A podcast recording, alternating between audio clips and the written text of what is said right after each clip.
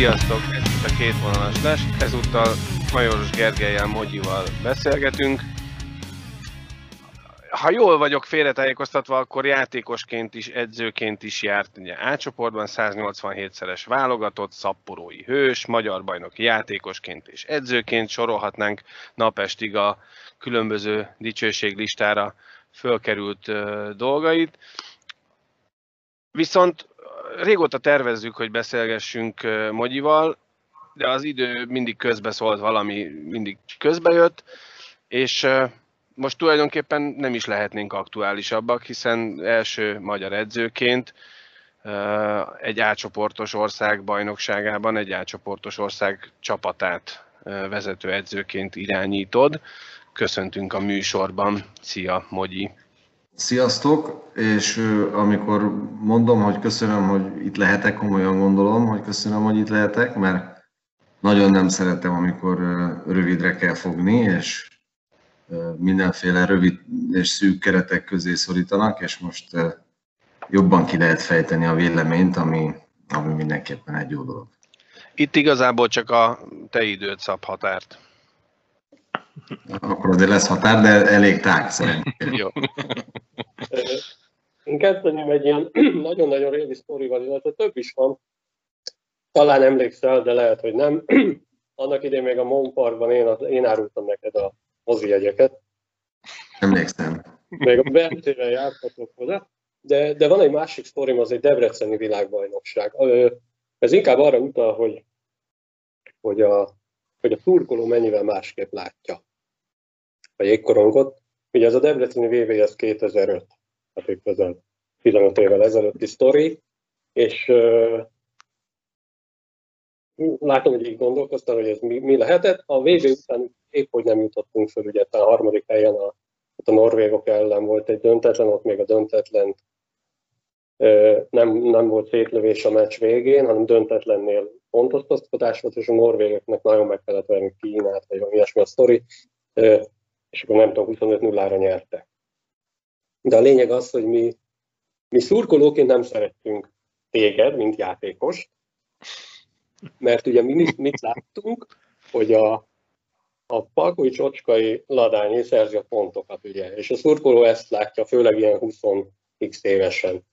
És a VB után ugye mindig van ilyen kis ulifélesség, akármi is az eredmény, ez egy ilyen lezárás, és ott az aranyvika alatt mögött valami kis szórakozó helyen volt a csapat nagy része is, mi is, mi már nem voltunk annyira szomjasak. És, és az Erdősi Peti egy ilyen érdekes módon ilyen, ilyen kis magának valós rácnak, mint ott magányosan iszogatott.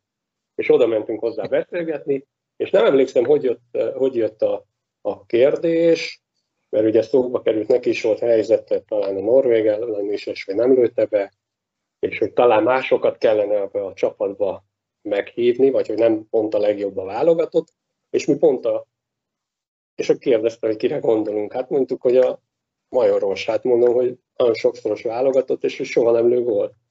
És, és akkor azt mondta az Erdőse Peti, hogy hát a legjobb csapatember. Ez a sztori lényege, hogy ugye mi turkolóként ezt mi nem láttuk.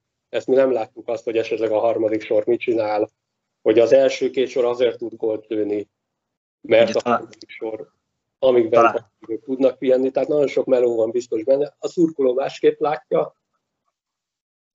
Ez... Egy idő, idősebben már azt gondolom, hogy ilyen Ben Andris is, hogy sokan azt mondják, hogy mit keres ott, és iszonyat melót rak le.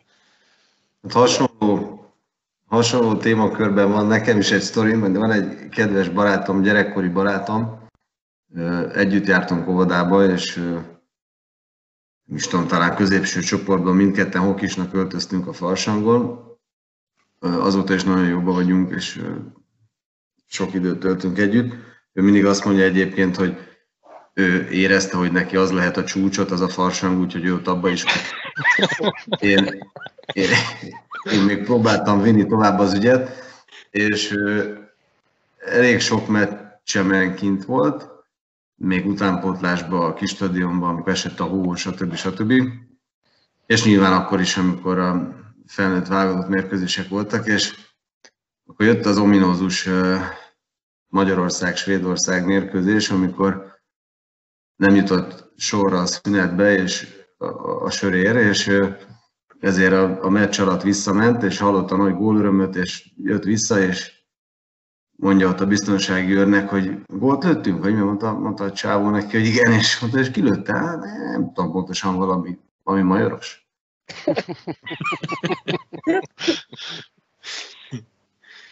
Pont lemaradt rólad.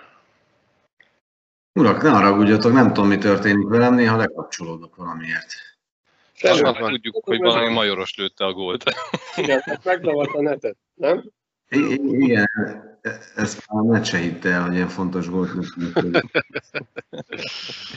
Szóval, szóval igen, hogy szegényem a nem sok gólomról így lemaradt, pedig tényleg elég sok energiát tett abba, hogy engem játszani lásson. Ö, De egy kicsit más irányból megközelítve a sztorit, tehát az nem működik, hogy egy csapatban van 20 ponterős játékos, Hát persze. És egyébként azt gondolom, hogy nekem ez félig meddig tudatos döntés volt, hogy erre a szerepre ö, ö, helyezkedjek be, vagy rendezkedjek be, mert ö, tehát azt láttam, hogy én nem fogom kiszorítani a általad említetteket, ö, se a Csicsót, se a Palkót, se a Godót, és még sorolhatnánk a, a jobb offenzív képességekkel megáldott játékosokat. Bár azt gondolom, hogy utánpótlás koromban azért nyilván alapvetően egy offenzív játékos voltam, de, de nekem, nekem mindig a válogatott volt a legfontosabb. Tehát én, én, én azt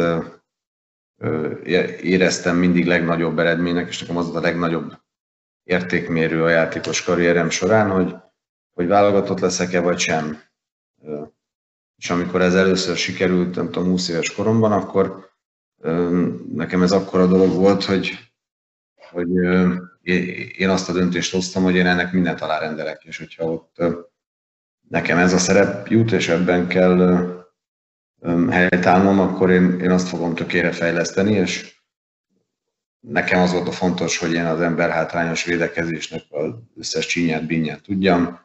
Lehet, hogy szerint a legjobb legyek mondjuk a bulik elhozatalában, nem nagyon kerüljek bajba, egyszerű megoldásokat hozzak, és tegyek hozzá bármi más a, a csapat teljesítményhez. Nyilván ettől függetlenül lehet volt lőni, meg, meg lehet volt azt adni, csak, csak azokban a, a szerepkörökben, és edzőként természetesen én is valamelyest követem ezt, azokban a szerepkörökben az ember kevésbé elnéző a játékosokkal. Tehát, hogyha egy ö, ö, támadásban kevésbé potens ember vét ö, veszélyes helyen egy hibát, akkor lehet, hogy nem játszik többet, vagy nem kap több behívót, míg ha valamelyik topjátékos teszi ugyanezt, akkor az ember szemet húny, hiszen ő fogja lőni a gólokat, ő fogja eldönteni a mérkőzéseket. Ez tök jó hangzott így, ahogy elmondtad játékos fejjel, de most, hogy átkerültél a másik oldalra, illetve nem most, ugye mióta edző vagy, ezt hogy tudod elfogadtatni egy játékossal, amikor megmondod neki, hogy te mit szánsz neki, milyen posztot, milyen pozíciót, milyen helyet a csapatba, és akkor ezt ugye el tudják fogadni, vagy, vagy ez hogy néz ki? Hát én azt gondolom, hogy ez egy fontos képesség, hogy az ember ezt el tudja fogadni, és aki nem tudja, tehát ott van baj, hogyha valaki ezt nem tudja elfogadni, de közben nem tudja a nagy szerepet betölteni, amit szeretne. Abból jön az ellentmondás, abból jön a frusztrált játékos, és abból jön a rossz játékos-edző viszony.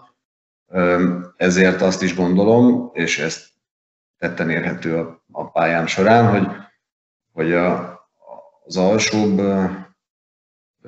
idézőjelben pozícióban, nem jó szó az alsóbb, de inkább, bocsánat, talán az jobb megfogalmazás, hogy ezekben a szerepjátékokban, mert ugye ezek, ez azt jelenti, hogy bizonyos szerepekre jól használható nagyon az az ember, de nem, nem, nem különösebben sok oldalú. Uh-huh. Ö, tehát, hogy azokban a szerepekben viszonylag fiatal játékosokat kell tartani, akik, akik boldogok azzal, hogy ott lehetnek, akik ö, ki akarnak törni belőle, akik bizonyítani akarnak, akik ö, örülnek, hogy hozzátehetnek bárhogy is egy csapat teljesítményét.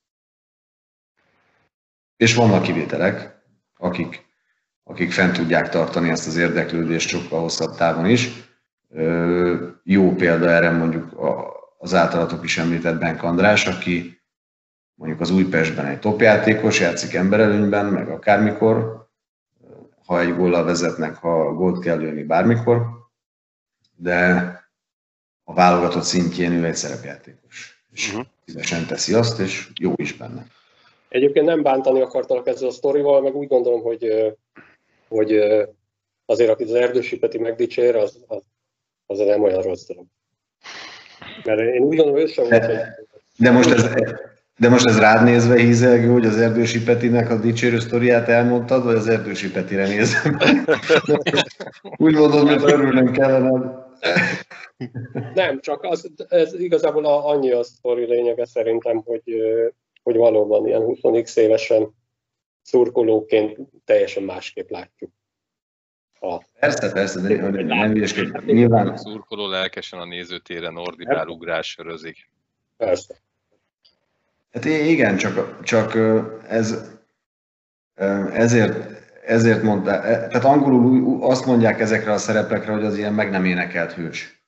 De egy csomó, egy csomó olyan dolgot kell csinálni, amit a, a kényes góllövő lehet, hogy nem tenne meg soha. Lehet, hogy harmad annyi lövést blokkol, mint te. Lehet, hogy negyed annyi ütközést vállal, mint te és, de ő lövi a gólt, és ezzel ő csinál valamit, ami a, külső szemnek látható.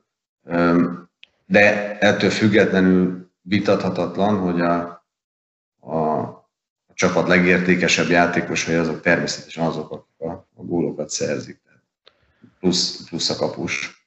Ebben, ebben nyilván nincsen kérdés.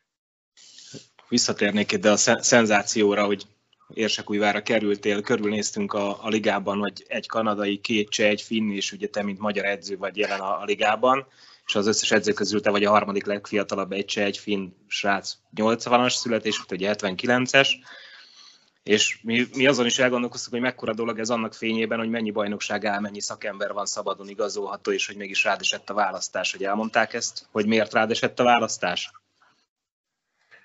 Um, Beszélgettünk így a napokban többet, és voltak utalások arra, hogy, hogy, hogy miért, konkrétumok nem annyira.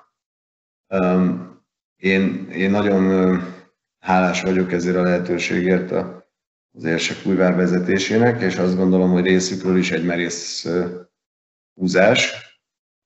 Pont ezt a fajta merészséget hiányoltam eddig, nem magam kapcsán, hanem, hanem úgy általában a magyar jégkoron megítélése kapcsán. Tehát azt látni kell, hogy akár játékos, akár edző esetéről van szó, hogyha, hogyha egy csapat úgy dönt, hogy alkalmaz egy periférián lévő ország játékosát vagy edzőjét, az, az egy kockázatos húzás, mert mindenki furcsán fog nézni a külvilágban, az biztos. Tehát, hogyha valaki igazol egy kanadait és nem válik be, akkor azt mondják, hogy hát Istenem mellé nyújt szegény, van ilyen. De ha valaki igazol egy magyart és az nem válik be, akkor azért mindenki újra fog mutogatni, hogy mire gondoltál, barátom. Mi volt a terv? Akkor, hogy ez, ez, ez biztosan így van, és én nagyon örülök, hogy, hogy ezt, ezt a ezt a prekoncepciót valamennyire sikerült áttörni, mert hiszen ennek a jele az, hogy én most itt ülhetek, ahol ülök, és, és bízom abban, hogy az a, a, a munkával, amit itt elvégzek, azzal sikerül azt a falat tovább rombolni. Ez jól hangzik, és elvárást fűztek el, tettek elé? Tehát egyenesági PO, mert az kicsit messze van. Tehát mi volt a, a, a célkitűzés, amit mondtak, mikor odaittek, hogy téged választottunk, és ezt, ezt várjuk el a bajnokságban. Én azt gondolom, hogy reálisan látják, hogy, hogy a mi játékos keretünk az most a ligában milyen. Mi vagyunk az egyik legolcsóbb csapat ebben a ligában, tehát szerintem a, a Lipto Szent Miklós és a Beszterce bánya, aki vetekedhet velünk ebben, más senki. Ami, ami, ami nyilván azért valamelyest köti mindenkinek a kezét itt, de, de mindenképpen playoffba szeretnénk jutni, és a konkrét elvárás csupán annyi volt, hogy, hogy az, hogy a kvalifikáció az, az megmaradjon, az, az minimális elvárás, amivel teljesen egyetértek én is.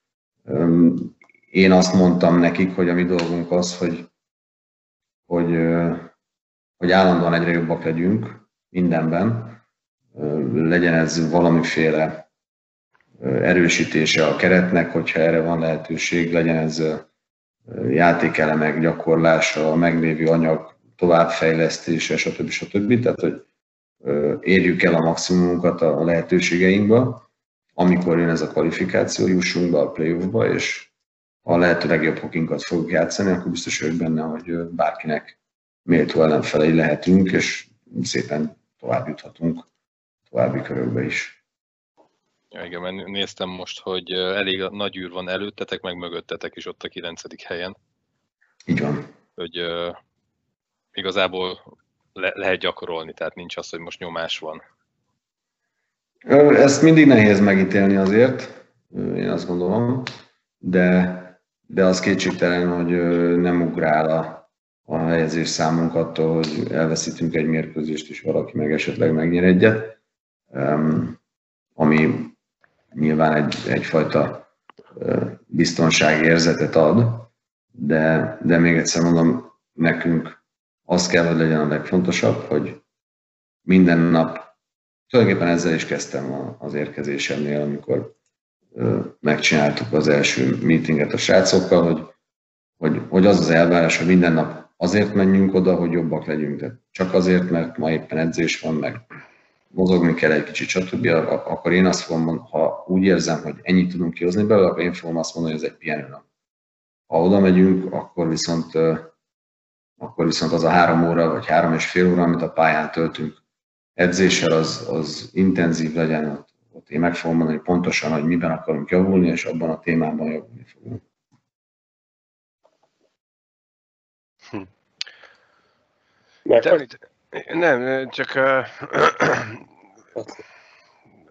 picit elgondolkodtam azon, amit most mondtam, hogy, hogy és egy, egy nagyon picit elkalandoznék itt, mint első külföldi élményed, amikor beléptél az öltözőbe, mennyiben más, mint egy, amit itthon megszoktál, akár Miskolcon, vagy azt ne hozzuk ide, ami a 90-es években mondjuk a, a játékos karrieredben, de amit, a, amit föl tudtál építeni Miskolcon az öltözőben, vagy a Macnál, ahogy ide beléptél az öltözőben, miben volt más? Gondolok itt ilyenre, hogy rend, vagy egyáltalán, hogy hogyan viszonyultak hozzád?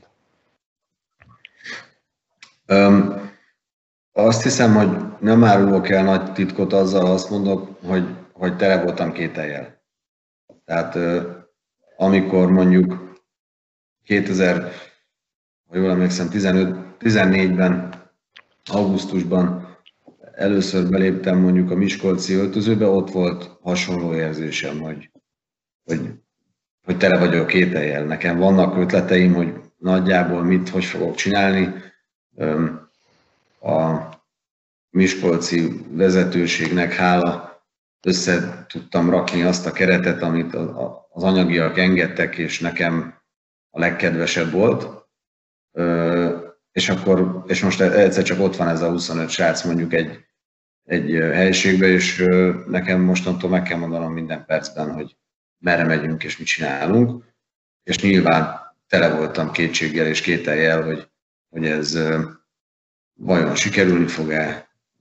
Értem, hogy én elindulok egy irányba, de van utána mi nekem, vagy, vagy, vagy mi lesz. És azt gondolom, hogy ez ott nagyon jól sikerült ma már mosolygok azon, hogy akkor, hogy akkor milyen edző voltam, tehát az elég gáz szerintem, amit, amit ott csináltunk, de, de, de, végül, de végül rendkívül, rendkívül sikeres lett, és hát itt is ez volt bennem, hogy, hogy hát most mi lesz? azért ráadásul ugye nem Ausztriában vagyunk, vagy Svédországban, ahol besétál egy magyar, és akkor az is egy külföldi, hanem, hanem szlovák, uh-huh. ahol, ahol azért a jégkorong mindig is más szinten volt, mint a magyar, és ez nekik mindig is nagyon fontos volt. Én emlékszem, amikor a Káposztás megyeri csarnokban nyertünk egy szlovák válogatott ellen, amely messze volt attól, hogy, hogy a szlovák válogatottnak hívhassuk, de egy szlovák válogatott volt, és szlovák válogatott mezben volt egy, egy fiatal liga válogatott egyébként. És ott nyertünk, ha jól emlékszem, 4-2-re, de azért már nem esküdnék meg.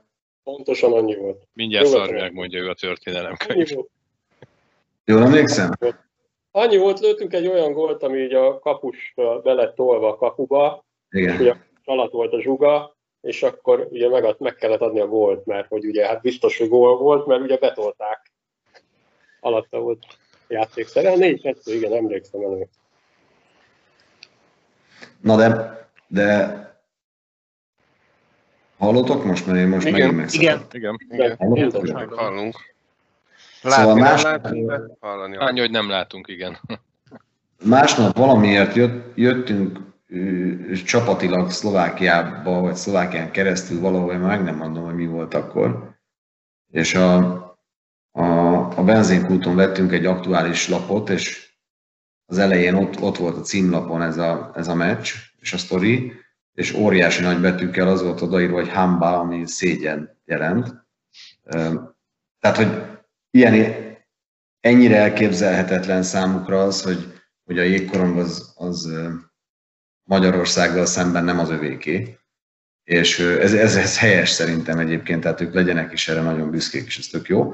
Csak nyilván nekem magyarként besétálni egy öltözőbe, ahol egyébként mindenki Szlovákia mindenféle pontjáról származik, és ebben a ligában játszik egy ideje, vagy, vagy fiatalként ide próbál betörni. Magyarként az én el tudtam képzelni, hogy az első pillanatokban en- ennek lesznek nehézségei. Afelől nem volt kétségem, hogyha megismerjük egymást, akkor ők örülni fognak annak, hogy mi együtt dolgozunk, mert azt gondolom, hogy általában most, hogy ere- eredményes lesz a végén a dolog, vagy nem, az mármint a múltról beszélek, bocsánat, hogy valaminek a kifutása milyen, az egy más kérdés, de úgy általában szerintem azok a, a játékosok, akikkel én dolgoztam, ők szerettek velem dolgozni alapvetően. Most, hogy ez egyébként az ő karrierüknek jót tett éppen, vagy nem, ez egy más kérdés, de a mindennapokban mi jól kijöttünk, biztosan akkor is, hogyha utána elváltak útjaink. És azt gondol, abban biztos voltam, hogy ezt itt is sikerül megvalósítani majd egy idő után. De én nem, első pillanattól nem nagyon érzek ilyet egyébként, hanem nagy a nyitottság, szikráznak a szemek, odaadó mindenki, Tehát úgy érzed, hogy elfogadnak. csak, csak pozitív dolgokat tudok mondani mindenről. Ami nekem feltűnt, mikor a ti korosztályotokból edző lett, ugye Godó, sokan edzők lettetek, hogy mindenki megtiszteli avval a, a, a saját munkáját, a csapatot, mindent, hogy fölöltöztek normálisan a kispadra. És ez a szlovák ligában nekünk nagyon feltűnt, hogy a szlovák edzők, tehát ez a suhogos melegítős edzők, mi úgy hívtuk őket, vagy úgy hívjuk őket, hogy, hogy van egy hoki kultúrájuk tényleg, és, és nekünk olyan fura. Illetve a kérdés az pedig az lenne, hogy, hogy hogy tudod megoldani a kommunikációt a csapat 30%-ával, ugye a tévéközvetítésben elkezdtetek beszélgetni erről, csak aztán jött egy komment, hogy jó lenne, ha meccsel foglalkoznátok. Igen, ott kaptunk, kaptunk a fejünkre. Szép mondhatom. Szóval először is a, a, azért a, a stáb az hamar tudtomra adta, hogy ők, ők látták, hogy én itt az elmúlt években mindig öltönyben voltam, de hát azért nem áll. Hát hogy azért álljunk. De miért? Ezeken a pályákon nagyon hideg van, és eh, mondtam is nekik, hogy én elfogadom, tehát ez nem volt így most ne, hogy miattam menjünk öltönybe, de, de azért eh, annyit kértem, hogy valahogy kabát alatt valami, valami normális öltözék legyen rajtunk, hogy a, mert most ráadásul néző sincs, tehát most kinek öltözünk olyan nagyon, de Kamerának. normális cucc legyen alatta, hogyha bemegyünk az öltözőbe, akkor azért ne úgy nézzen ki, mint hogyha lesétáltunk volna az utcáról, hanem a srácok is érezzék, hogy ez egy meccsnap, és most itt egy kicsit mindenki máshogy viselkedik, máshogy öltözik, stb. Úgyhogy lett egy ilyen konszenzus ebben, és ez is jó így. Mi volt a második fele? Bocsánat, utána. A kommu- kommunikáció, hogy mondtad, A hogy a csapat kommunikáció. 30%-a. Ö, Én, én azért, tehát volt, voltak olyan lehetőségeim is, ami, amit elvállalhattam volna most, ami sokkal könnyebb lett volna. Nagyon sok szempontból nekem. De, de azt gondoltam, hogy, hogy nekem, a, tehát a karrierem szempontjából annak van igazán jelentősége, hogyha külföldi csapathoz megyek, amely ö, nekem teljesen idegen terep, és azt is gondoltam, hogy a, az edzői kvalitásaim szempontjából is annak lesz nagyobb hozadéka, hogyha valami, valami olyat csinálok, amit még soha nem csináltam, ami teljesen új kihívás, ahol olyan dolgokkal szembesülök, amire lehet nem is gondolnék soha. Én még nem vettem át csapatot soha a szezon közben, aminek ugye az első számú hogy még soha nem volt olyan szezon közben nincs munkám, vagy olyan munkám, amivel elmehetek. És, és, és nyilván nem voltam még olyan csapatnak az edzője, ahol senkinek fogalma sincs, hogy én ki vagyok, és én sem meg senki. És ez elképesztő nehézségekhez vezet. De, de, de, de nagyon élvezem ezeket a kihívásokat. Tehát az, hogy senkinek nem tudom mondjuk a nevét néhány napig. Heteske, nyolcaska. És akkor kinyom, kinyomtatták a fotókat, aláírva a neveket, akkor megkértem a másodedzőt, hogy írja meg oda a beceneveket, legyen kedves, és akkor próbálkozunk beszélgetni. Tehát óriási, tényleg nagyon, nagyon sok olyan dolog merül fel, amire, amire nem feltétlenül gondoltam, hogy ez nehézség lehet, még akkor sem, hogyha azt gondolom, hogy, hogy, hogy amennyire, lehet, amennyire fel lehet készülni egy ilyen helyzetre ilyen rövid idő alatt, annyira felkészültem, és hallgattam előadásokat ezekben a témákban, hokiból, más sportákból, gondolkoztam azon, hogy mik jöhetnek, a vezetés is támogatott abban, hogy bármit kértem, akkor azt odaadták, hogy előre tudjak haladni dolgokban. Tehát, hogy tök jó, de, de egészen más, tehát ez teljesen más kávéház, ez az ismeretlen beugrás, mint a, az otthon megszokott és jól ismert környezetben való viszonylag könnyű navigálás.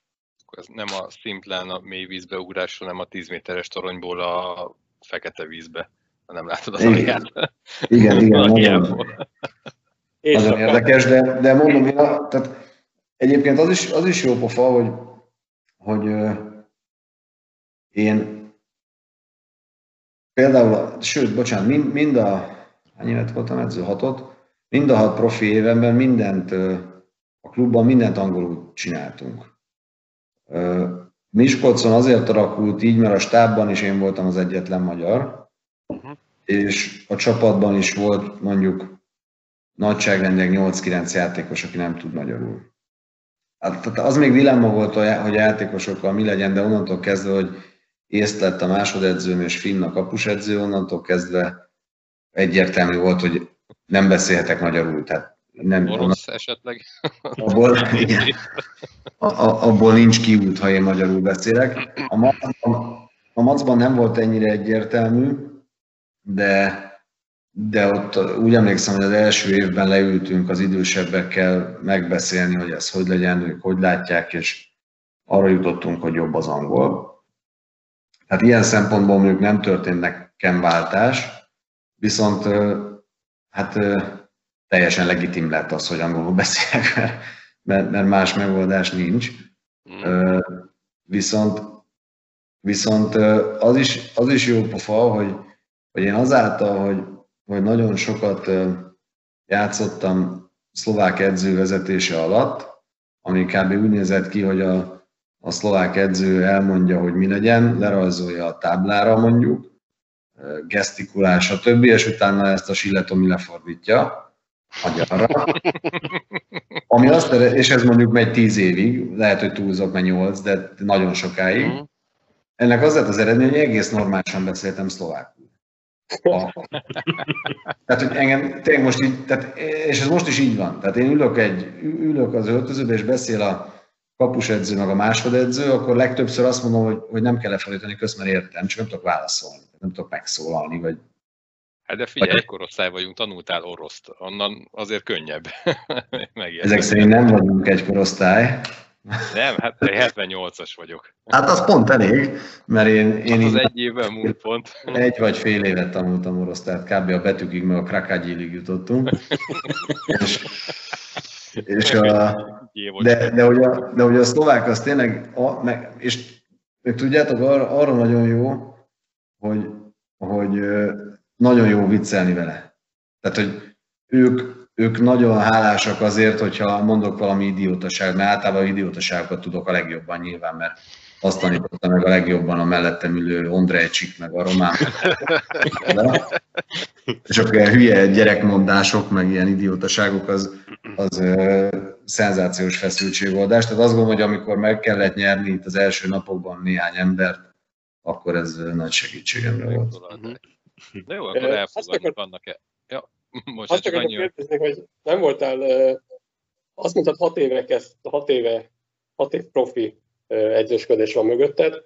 Gondolom, amikor ezt így elkezdted, akkor, akkor felmerült benned, hogy ebből lehet külföldi karrier is? Vagy ez akkor még örültél, hogy betaláltál az öltözőt?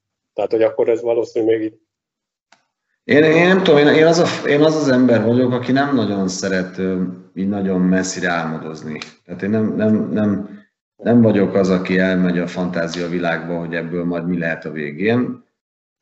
Biztosan, ha megkérdeztek volna hat évvel ezelőtt, biztosan nem zártam volna ki, hogy én fogok egy külföldi bajnokságban dolgozni. Ha valaki azt mondja, hogy hat év múlva, akkor azért azt lehet, hogy megmosolyogtam volna.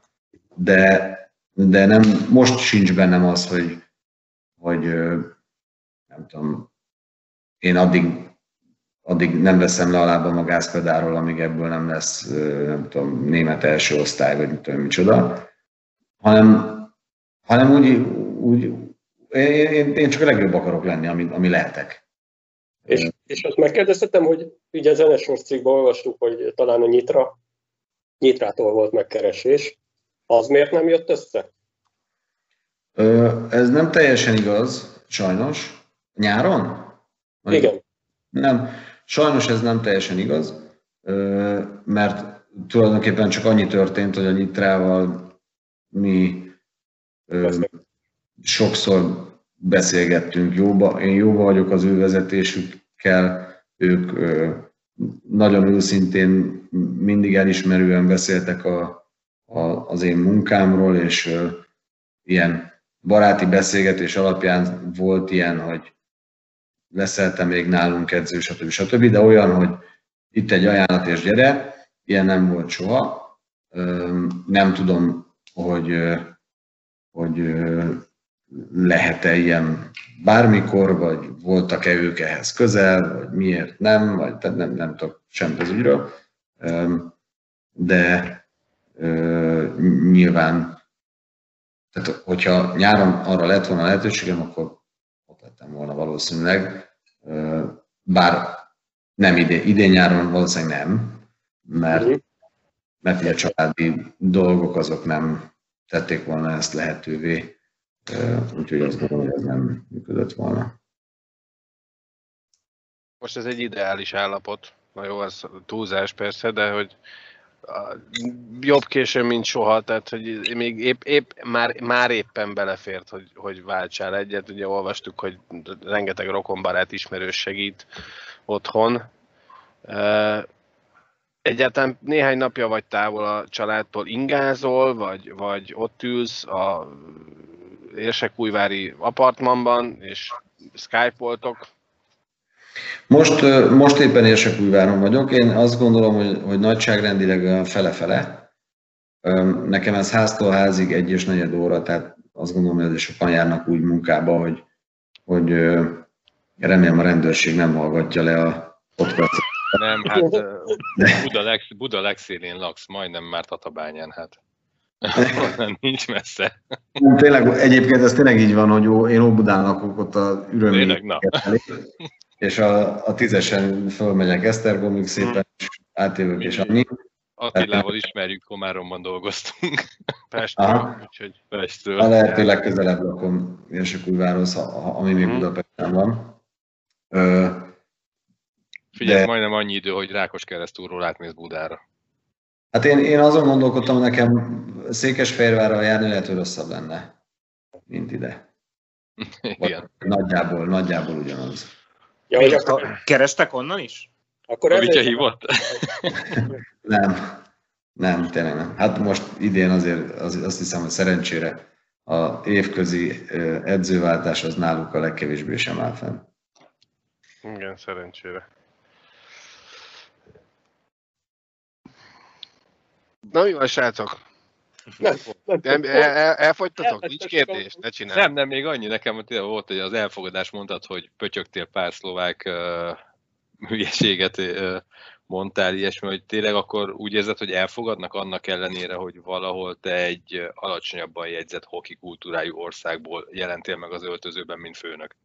De és gondolok itt a légiósokra is, ugye finnek, kanadaiak, ha vannak, ha jól tudom. Szerintem, szerintem velük a legkönnyebb a dolgom. Tehát ők, nekik, egy kanadainak, hogy Szlovákia vagy Magyarország egy kutya. Egy, ez most halálosan komoly. Tehát A szlovákoknak ezt nem mond. neki, neki teljesen mindegy. Ő, ő eljött Európába, dolgozik, csinálja. Szépek a lányok mind a két országban. Í- Így van, jó a kaja, sokkal jobb, mint otthon. Aztán annyi.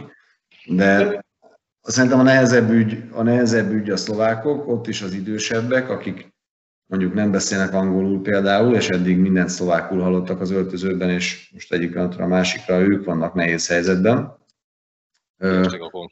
Velük, bizt, velük, velük azt gondolom, hogy ilyen értelemben többet kell foglalkoznom, de én alapvetően, és ettől féltem egy kicsit, hogy én alapvetően az az edző vagyok, aki, aki abban hisz, hogy nagyon erős kapcsolatokat épít a mindenkivel, akivel együtt dolgozik, legyen ez játékos, táptag, akárki. És szerintem, ha van erősségem, akkor ez mindenképpen az.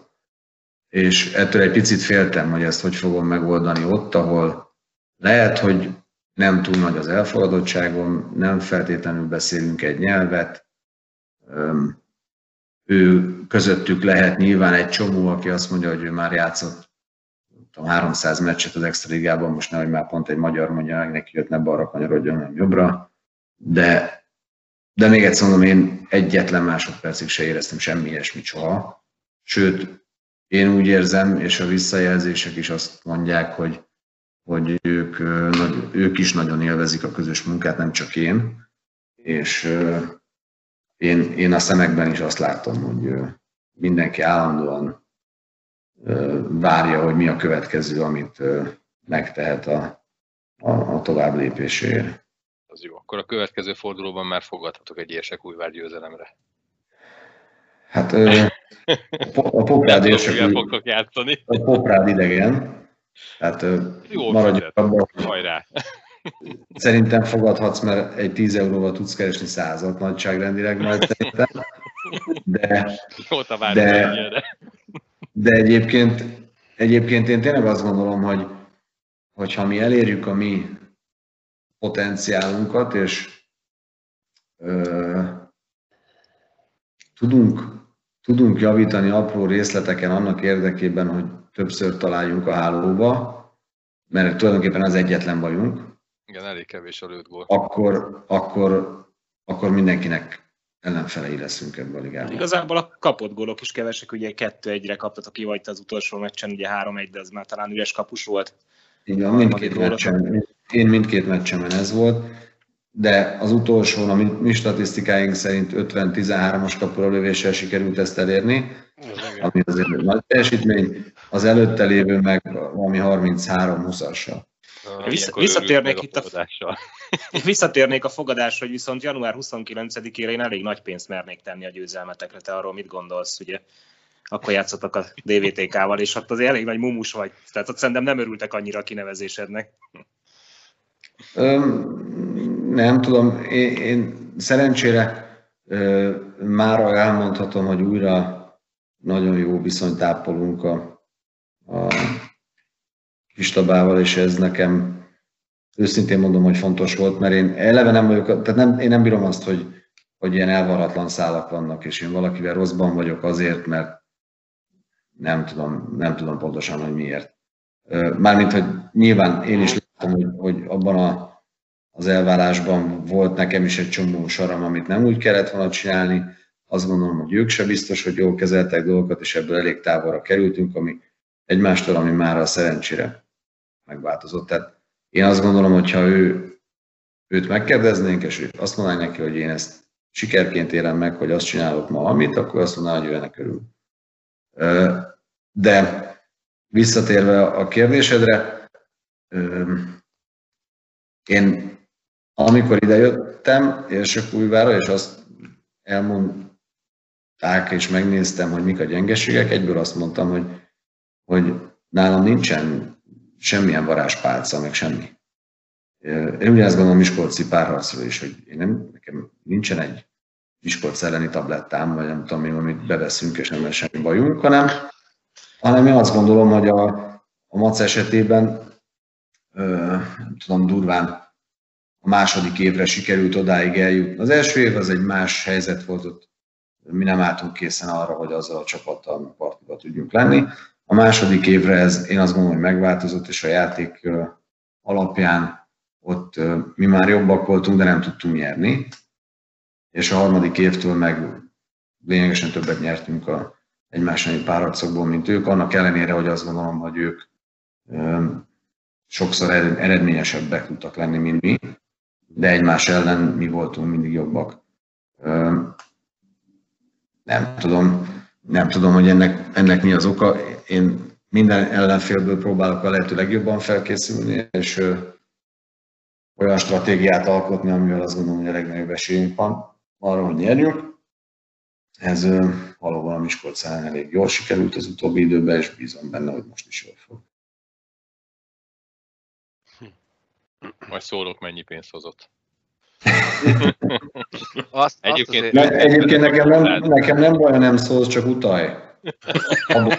Na, na pont ezt akartam mondani, hogy, hogy ja, igen, most volt már évek, egy... óta, évek óta tippversenyt játszunk így négyen egymás között, és a magyar bajnokságról, meg a külföldön játszó magyar csapatokra tippelünk, és a Tom az, az gyakorlatilag minden, minden egyes fordulónál, minden egyes meccsnapon ő az utolsó, aki beírja a tippeket.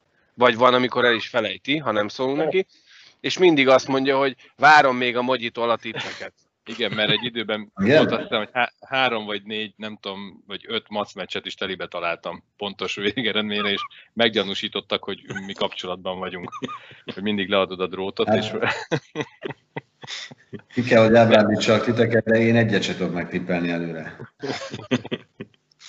De ez már mindegy, a poprád ellen 575-öt adtak rád, most rátok. Jól fizet, megpróbáljuk. Helyes, Ugye, helyes. Ugye most dolgozol először úgy eddig Miskolcon is, meg a Macnál is te rakhattad össze a keretet, nem volt eredménykényszer, hosszú távra terveztek veled, hogy építs egy csapatot. Itt most más a helyzet, ez mennyiben kíván tőled más, más munkát, vagy hogy, hogy állsz hozzá? Nagyon, nagyon jó kérdés, örülök neki. Hát először is Miskolcon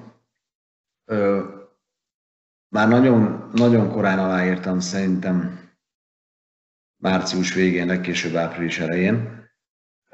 Még talán, még talán valamiféle kupa, valami kupa hétvége volt, azt hiszem Miskolcon, amikor már talán meg is egyeztünk, de biztosan tárgyaltunk. Úgyhogy valóban én nagy hatással lehettem arra, hogy ki legyen a keretben és ki nem. Sokszor elő, vagy több esetben előfordult, hogy nem egyezett a véleményünk, de, de, de mindenben bizalmat kaptam, és abba az irányba mentünk, amit, amit én mondtam, ami nyilván sok ember munkája, de ez nem azt jelenti, hogy csak én dolgoztam ezen, tehát a, a, a Egrigeri is sokat dolgozott ezen, ő is kutatott, kutatta a játékosokat, a külföldieket, és utána hoztunk közösen döntést, de nem volt olyan, hogy azt mondták volna nekem, hogy figyelj, a tavalyi keretből XY az nem mozdítható, mert neki itt kell lennie. Bár egyébként hazudok, mert volt ilyen, de, de, de meg, tud, meg tudtuk győzni egymást, hogy mégse lesz ilyen. Sőt, olyan is volt, akire azt mondták, hogy őt, őt, ők nagyon nem szeretnék itt látni, mert nagyon sokat árt. Én meg azt mondtam, hogy viszont nekem kell, és ő meg ott maradhatott. Szóval tulajdonképpen szabad kezet kaptam, és nem csak szabad kezet kaptam, hanem minden segítséget és támogatást megkaptam ahhoz, hogy, hogy összeállhasson az a keret, amit én a, anyagi lehetőségekhez mérten a legjobbnak látok.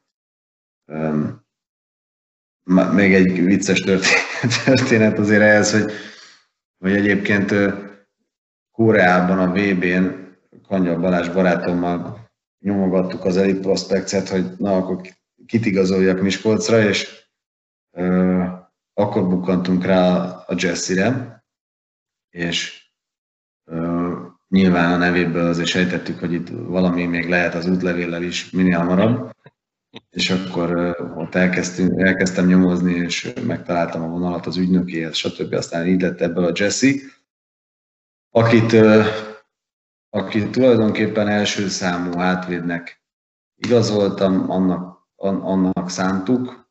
A, a, a költségvetés részben is ez kb. így nézett ki, sőt, talán az egész keretben ő volt a legdrágább külföldi, azt gondolom. És akkor a Gerivel megbeszéltük, hogy legyen ő, amennyire lehet leinformáltuk, stb. stb és hát szokásával szíven ő csak nem tudom, két nappal később tudott jönni, mint ahogy kellett volna. Úgyhogy elkezdtük a munkát, megérkezett két nappal később, és hát lógóra mentem haza a pályáról, hogy a feleségemnek, hogy végünk van. Tehát ez, ez az első és utolsó profi szezonom, mert, mert ráraktuk, a, ráraktuk a szezonunkat egy sötét lóra, de ez megérkezett úgy, hogy 120 kg volt szerintem. Az ötöző ajtón alig fért be, kb. olyan állapotban volt. És mondtam, hogy hát ha, ha ez a csávó az, aki majd engem itt megment mindentől, akkor nagy bajba vagyok. Aztán a... Figyelj, védőben jó súly, csak ez hogy oszlik el? Aztán ahogy, ahogy, ahogy felment a jégre, akkor hát elkezdett pislákolni a remény, mert ott azért kicsit jobban nézett ki, mint száraz. Hát olyan nem tudom, tudjátok-e mi az a beep teszt, egy ilyen ingafutás tulajdonképpen, ahol ja, igen, igen. adott távot egyre rövidülő idő alatt kell tudni igen, megtenni. Meg. És hát olyat futott, hogy olyat még nem láttam. Hát, hogy csak fogtam a fejem, hogy mondom, ebből mit, mit akarunk ebből kihozni. És hát ilyen a sztori vége is ismert, hogy átvétként lő egy mesterhármast a Moliga döntő utolsó mérkőzésén Úgyhogy hosszú utat, hosszú utat tettünk meg együtt, az biztos, de... de igen, három lecsorgót.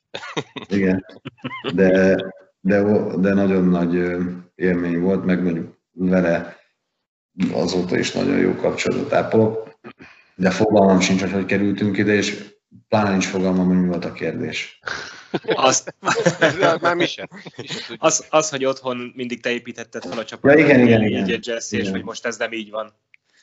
Igen, tehát valóban ez kritérium volt akkor is, amikor Miskolcra szerződtem, amíg nem láttam pontosan, hogy ez meg tud valósulni a Macnál, addig nem is nagyon mertem volna tovább menni, de ez az első pillanattól kezdve egyértelmű volt, hogy ez így lesz, úgyhogy ott, ott nem volt kérdés, ott a Balázsnak volt még ebben nagy szerepe, aki a gyakorlati részeket kivitelezte, aki tárgyalt játékosokkal, aki felvett kapcsolatot, stb. stb. Magyarokkal inkább. És most ez egy egész más helyzet, ahol, ahol van valami, ami viszonylag kész, minimális változtatásokat lehet csak eszközölni rajta, és azt gondolom, hogy a legnagyobb gyengéje nyilván az anyagiak miatt, a legnagyobb gyengéje az, hogy kevés benne a, az első két sorba való játékos. Uh-huh. Pláne, pláne akkor, amikor mondjuk a első két sorba való csatárból mondjuk nekünk van három, durván lehet, hogy négy, átvétből meg talán kettő, három, és ezekből, tehát ebből a 6-7-ből három most sérült, úgyhogy ez, ez eléggé, tehát az a nem sok gólt lőttünk, de az az Obzsalek, aki 10 gólt lőtt eddig 18 meccsen, ő, ő ugye nem hadra fogható már egy ideje, és valószínűleg még pár héttel is fog telni.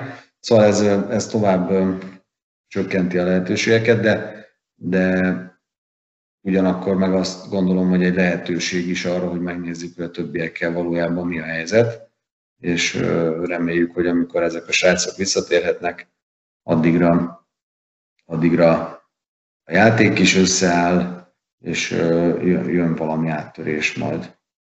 És esetleg valami igazolás, gondolok itt Klempár, vagy bárki, akivel együtt dolgoztál előbb, és bízol benne, vagy Hát ugye a Klemper rossz példa, mert van csapata, arról nem is beszélve, hogy, hogy az a költségvetés, amivel mi dolgozunk, meg a Brassó költségvetése, az nem nagyon fér el egymás mellett, tehát azért... Azért, mi, azért ezt fura hallani, hogy egy Erszeligás csapatnak jobb költségvetés van, mint egy szlováknak. Hát nem egynek, hanem szerintem... Majdnem mindnek. Hát egy hatnak biztos. Ötnek biztos. De hát nyilván ez egy más piac, tehát itt, itt azért sokkal olcsóbbak a játékosok, mint a magyar piacon. A magyar piac az nagyon elszállt, hogy most ez, ez jó vagy nem jó, azt mindenki döntse el maga, de, de, de nagyon fölfelé mentek a bérek, aminek én azt gondolom, hogy van, tehát van, van benne olyan rész is, ami helyén való, mert, mert nyilván attól lesz egy ö, fiatal srácnak perspektíva jégkorongban maradni, hogyha abban mondjuk meg is tud élni, de, de, de ettől függetlenül meg vannak normális határok. Tehát hát erről a Godó sztoria jut eszembe, ugye mondta, hogy azért nem mert külföldre soha játszani, mert itthon is megkereste a pénzt, akkor minek. Ezt most már felnőtt vagy öreg fejjel bánja, hogy ez, ebbe a csapdában essenek bele a magyar játékosok. Hogy a elkeveredett azért Bolzánóba egy kicsit. Hát Briansonba. Briansonba volt. Briansonba, igen. De értem, de közben az, se lehet, az, sem lehet, az sem lehet, hogy valaki 20 évesen 100 ezer forintért hokizzon. Tehát úgyhogy ez egy, ez, egy, ez egy főállás. Tehát itt, itt arról nincs szó, hogy 8 órát dolgozik, aztán eljön hokizni, hanem, hanem délelőtt edz, háromszor játszik egy, egy hét háromszor játszik mérkőzés, tehát hogy ezt nem lehet elvárni szerintem ennyi, ennyi pénzért. Tehát én annak örülök, hogy, hogy fölfelé mentek az árak, sőt, alapvetően annak is örülök, hogy a tetejének is fölfelé ment a, a pénze, de az kétségtelen, hogy ezt előteremteni kluboldalon nagyon nehéz, de hát ismerjük a magyar sportnak a finanszírozását, tehát Sajnos, igen.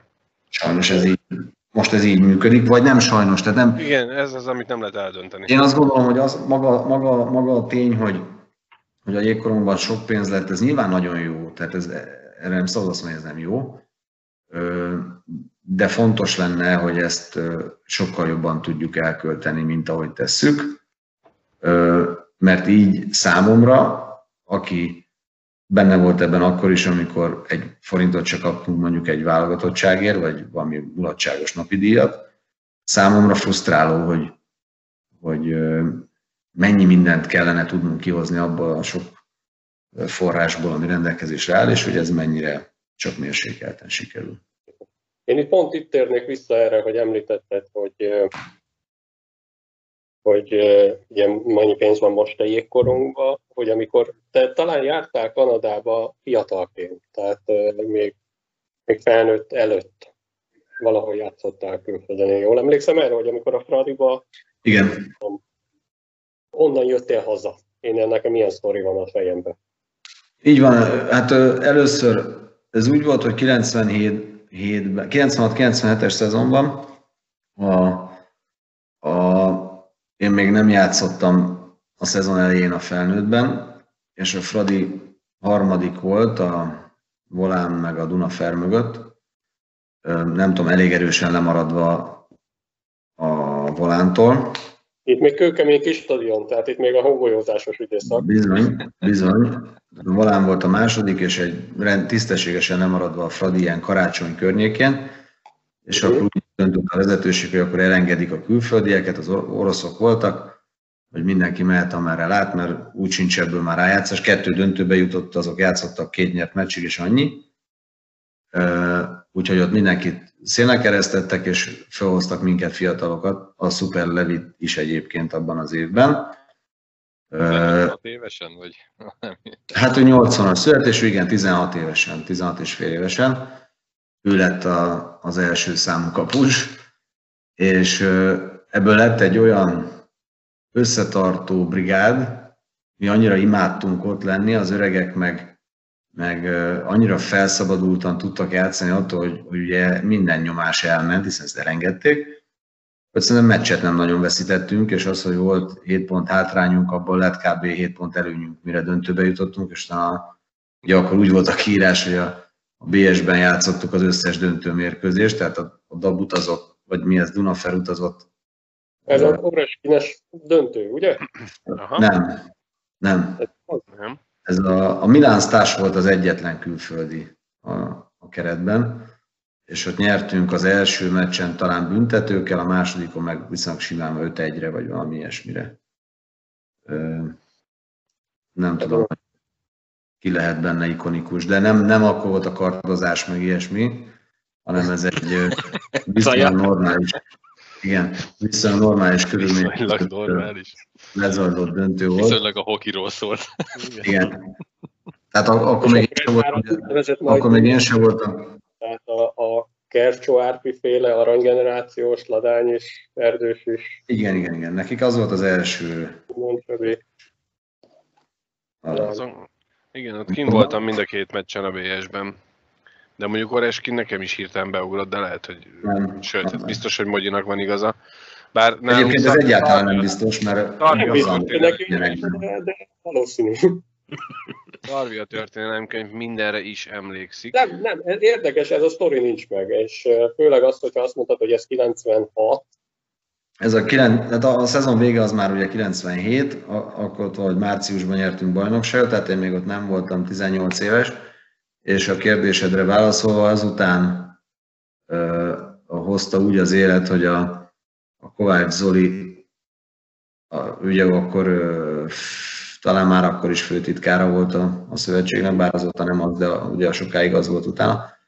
Ő kapcsolatrendszerein keresztül páran, hát így nyakunkba vettük a világot, aztán hajrá, és akkor elkerültünk egy amerikai junior bajnokságba, a nyugati part a nyugati partinak hívják, de voltak benne ilyen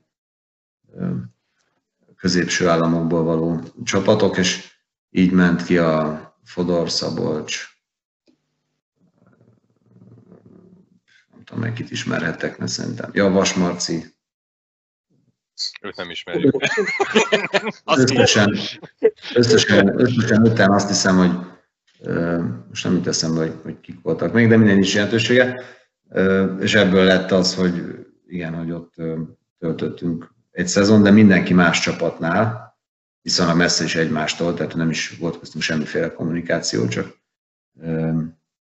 érdekes, hogy a, a nagyon más világ volt, tehát emlékszem, hogy levelet írtam, hazaküldtem, egy hét múlva megjött, és akkor válaszoltak rá a szüleim, barátnőm, akárki, és egy hét alatt visszajött, úgyhogy kérdeztem, hogy két hét múlva kaptam, kaptam rá egy nagyon jó választ. De, de óriási, óriási élmény. Én nehezen kezeltem, ezt nem voltam az a gyerek, aki nagyon könnyen elszakad itthonról, meg itt hagy csapol papot, aztán megy. De, de az biztos, hogy segített felnőtté válni, meg, meg egy picit másképp láttam utána a világot, meg mondjuk megtanultam úgy angolul, hogy az ma nekem elképesztően fontos, hogy, hogy ez segíteni tudjon abban, hogy olyan anyagokhoz hozzáférjek, ami, ami jobbá tesz. a Macban eltöltött két évről kérdeznék, hogy, hogy annak a tapasztalatát, ugye a szlovák ligában eltöltött edzősködések tapasztalatát mennyire tudod most használni? Hát természetesen anélkül nem valósulhatott volna meg szerintem ez az egész. Tehát senki nem gondolná, hogy vagy nem adott volna nekem lehetőséget arra, hogy ebben a ligában dolgozzak, hogyha nem bizonyítottam volna két év alatt már valamit. Most tök mindegy, hogy ezt ki hogy értékeli, vagy tetszik, vagy nem tetszik, vagy ez sok vagy kevés, de hogy nedves lett a lábam ebbe a ligába, az, az biztos. Az is, az is kétségtelen, hogy, hogy a, ehhez az is kellett, hogy a MAC vezetésének meglegyen ez a elképesztő hoki szeretete és, és mat szeretete, hogy ekkora áldozatokat hozzanak azért, hogy ez a csapat ott játszon, és egy ilyen kalandba bele tudjunk vágni. És az is biztos, hogy nekem is nagyon sokat ad az, hogy tudom, hogy nagyjából mi történik ebben a ligában. Tehát ismerem a, a, a színvonalat, legtöbb csapatnak a stílusáról van valamiféle fogalmam, még akkor is, hogyha nyilván itt azért van edzőkeringő bőségesen. De, de e, ezek nélkül nem hiszem, hogy lenne két lábam a földön, amivel, amivel itt merek állni most, ahol állok. Mikor kérdeztük, hogy vajon miért esett rád a választások, akkor mondtad, hogy konkrét dolgokat nem mondtak, de akkor ilyenekre gondolsz, hogy például ez, hogy ismered a ligát, nem, nem, nem, nem mondtak ilyet. Akkor azt mondtam volna, hogy, hogy vannak konkrét dolgok, mert ez viszonylag konkrét. Nem mennél sokkal általánosabb, hogy beszélgettünk most például talán hétfőn, és kicsit úgy mélyebben belementünk az érsekújvári csapat helyzetébe, és akkor azért úgy feltártuk, hogy jelentős a kihívás, és, és hát akkor mondta Szuharda úr így félviccesen, hogy hát na látod, pont ezért hoztalak ide. egy, ebből csak az derült ki, hogy rohadt nagy a kihívás, és, és ő azt gondolja, hogy én vagyok az, aki ebben segíteni majd neki.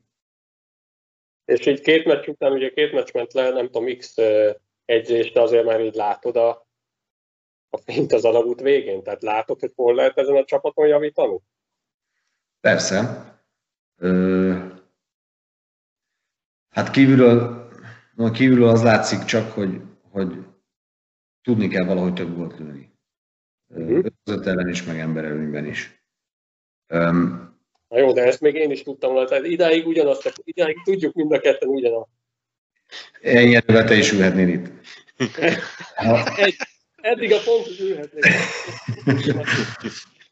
De ha ennek, ha ennek a mélyére megyünk, akkor azt gondolom, hogy ennek van egy csomó gyakorlati oka, tehát van egy csomó dolog, amit egyszer nem csinálunk elég jól.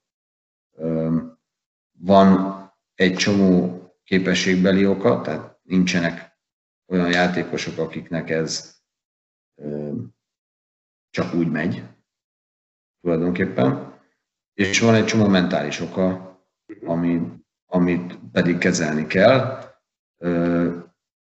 Mindegyik irányba teszünk lépéseket, és nyilván a legnehezebb az az, hogy az anyagon változtassunk valamit, tehát hogy legyen olyan játékosunk, aki ebben tud segíteni. Ebben az orvosi stáb a, legfontosabb nekünk most, hogy a sérültjeink vissza tudjanak térni. Ha lehet igazolni majd egy-két ember, szerintem jövő héten kiderül, hogy, hogy ebben a kérdésben hogy menjünk tovább, akkor akkor pedig meg kell találni valahogy azt a low budget megoldást, amit mi meg tudunk engedni magunknak, valamilyen kockázatot vállalni kell, de lehetőség szerint azt a kockázatot, amit majd mi tudunk kezelni azon a játékoson, ahhoz, hogy ezen a szinten kiemelkedő teljesítményt tudjunk nyújtani. Tehát a kockázatra gondolsz, hogy például leállt a 18-20 évesek bajnokság Svédországban, ugye IGL csapatok mondtak le, hogy ez, ezekbe belenyúlni azért ez kockázatos, onnan hozni valakit? Hát ennyire fiatalokban igen, sőt én azt gondolom, hogy ez, ez most esetünkben kizáró tényező. Tehát az, hogy, hogy, hogy mi 18 éves csatárt hozzunk erre a pozícióra, szerintem ez semmiképp sem megoldás. de az, de az is kétségtelen, hogy, hogy olyan játékost, aki ezen a szinten bizonyított, tehát egy olyan játékos, aki mondjuk Ebelben, Tipsportligában, nem tudom, még mondhatnék ligákat, amelyek mondjuk nagyjából ez a szín Norvégiában mondjuk, vagy ilyen helyeken. Itt vékony a találkozási pont a low budget és a... Tehát ahol ezek, ahol ha, ha van olyan játékos, aki ezekben a ligában bizonyítani tudott, azt mi nem tudjuk elérni. Sajnos. Azért mondom azt, hogy kockáztatni kell, mert mondjuk, és ugyanebben a helyzetben voltunk a Matza is tulajdonképpen, ahol az évek legnagyobb részében nem, nem, nem tudtunk annyiért játékost igazolni, mint a legnagyobb riválisaink. Pláne nem az utolsó kettőben, tehát ott nyilván teljesen más léptéken mértünk mi, mint a szlován, vagy a kassa, vagy a tudom kicsoda. Tehát valamilyen, valamilyen handicappel élni kell. Mondjuk lehet az, hogy valaki egyetemről jön ki, és még sose volt profi. De meg kell próbálni utána menni, hogy ez működik-e, hogy bedobható-e ebbe a mély vízbe. Vagy az egyetemi számai egészen jók, kapott egy lehetőséget valahol a profiknál, de ott már nem olyan jók a számai, akkor ki kell találni, hogy mi a helyzet.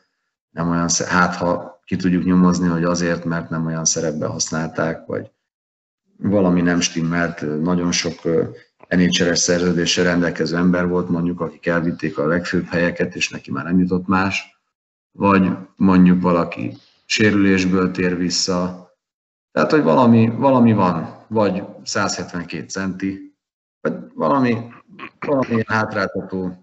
Én most, most kicsit... hívják.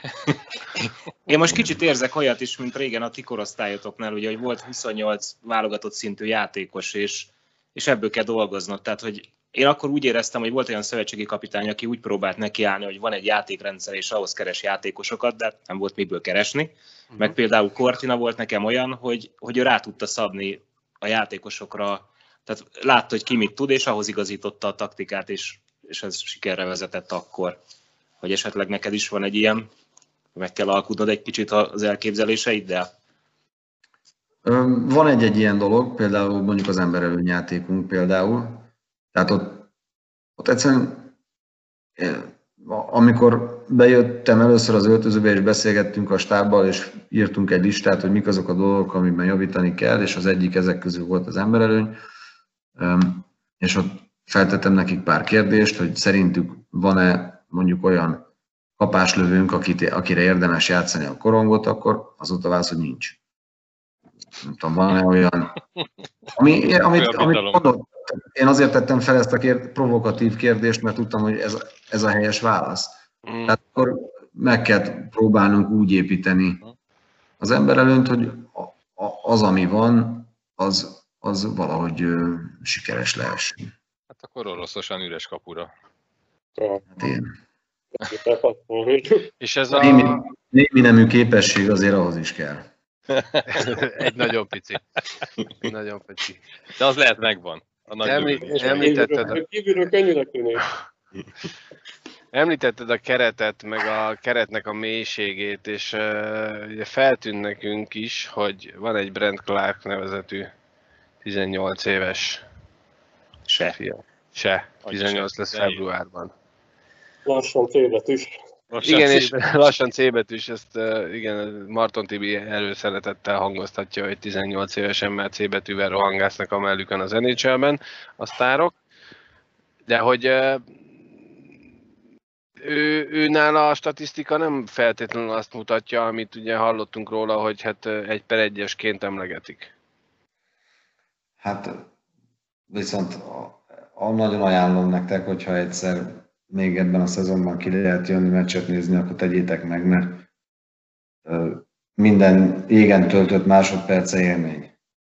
Tehát elképesztő, hogy, hogy nekem, nekem nagyon érdekes, hogy ugye most valamelyest utánpótlás munkából érkezek ide, néhány hónapot utánpótlással töltöttem, és ehhez képest azt látni, hogy hol tart mondjuk a világ legjobb hátvédje 17 évesen, vagy legalábbis a, a szakportálok szerinti mindenképpen világ legjobb hátvédje, ez, ez sokkoló.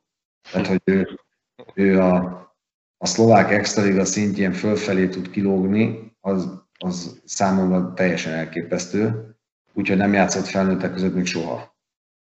Tehát ne, nem is értem, hogy hogy, hogy, hogy, hogy nő ilyen, hogy nő egy ilyen srác, és közben, közben egy, egy, egy kisgyerek tényleg, így az egész személyiség, meg mindenben.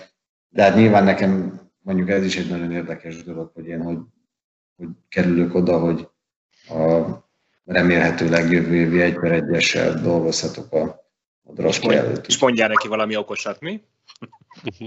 Hát ez, ez azért nem nehéz, mert azért ő mégiscsak egy 17 éves srác. Tehát most nyilván ő, ő, ő zsigerből elképesztő dolgokat csinál, de, de nem feltétlenül a, legjobban használja még azt se, amilyen van, nem, hogy, hogy nem érti teljesen a, a játékot, de, de, de elképesztő, hogy milyen meglátásai vannak, elképesztő, hogy ő, micsoda önbizalommal tud működni ezen a szinten, ami azért egy elég magas szint Európában.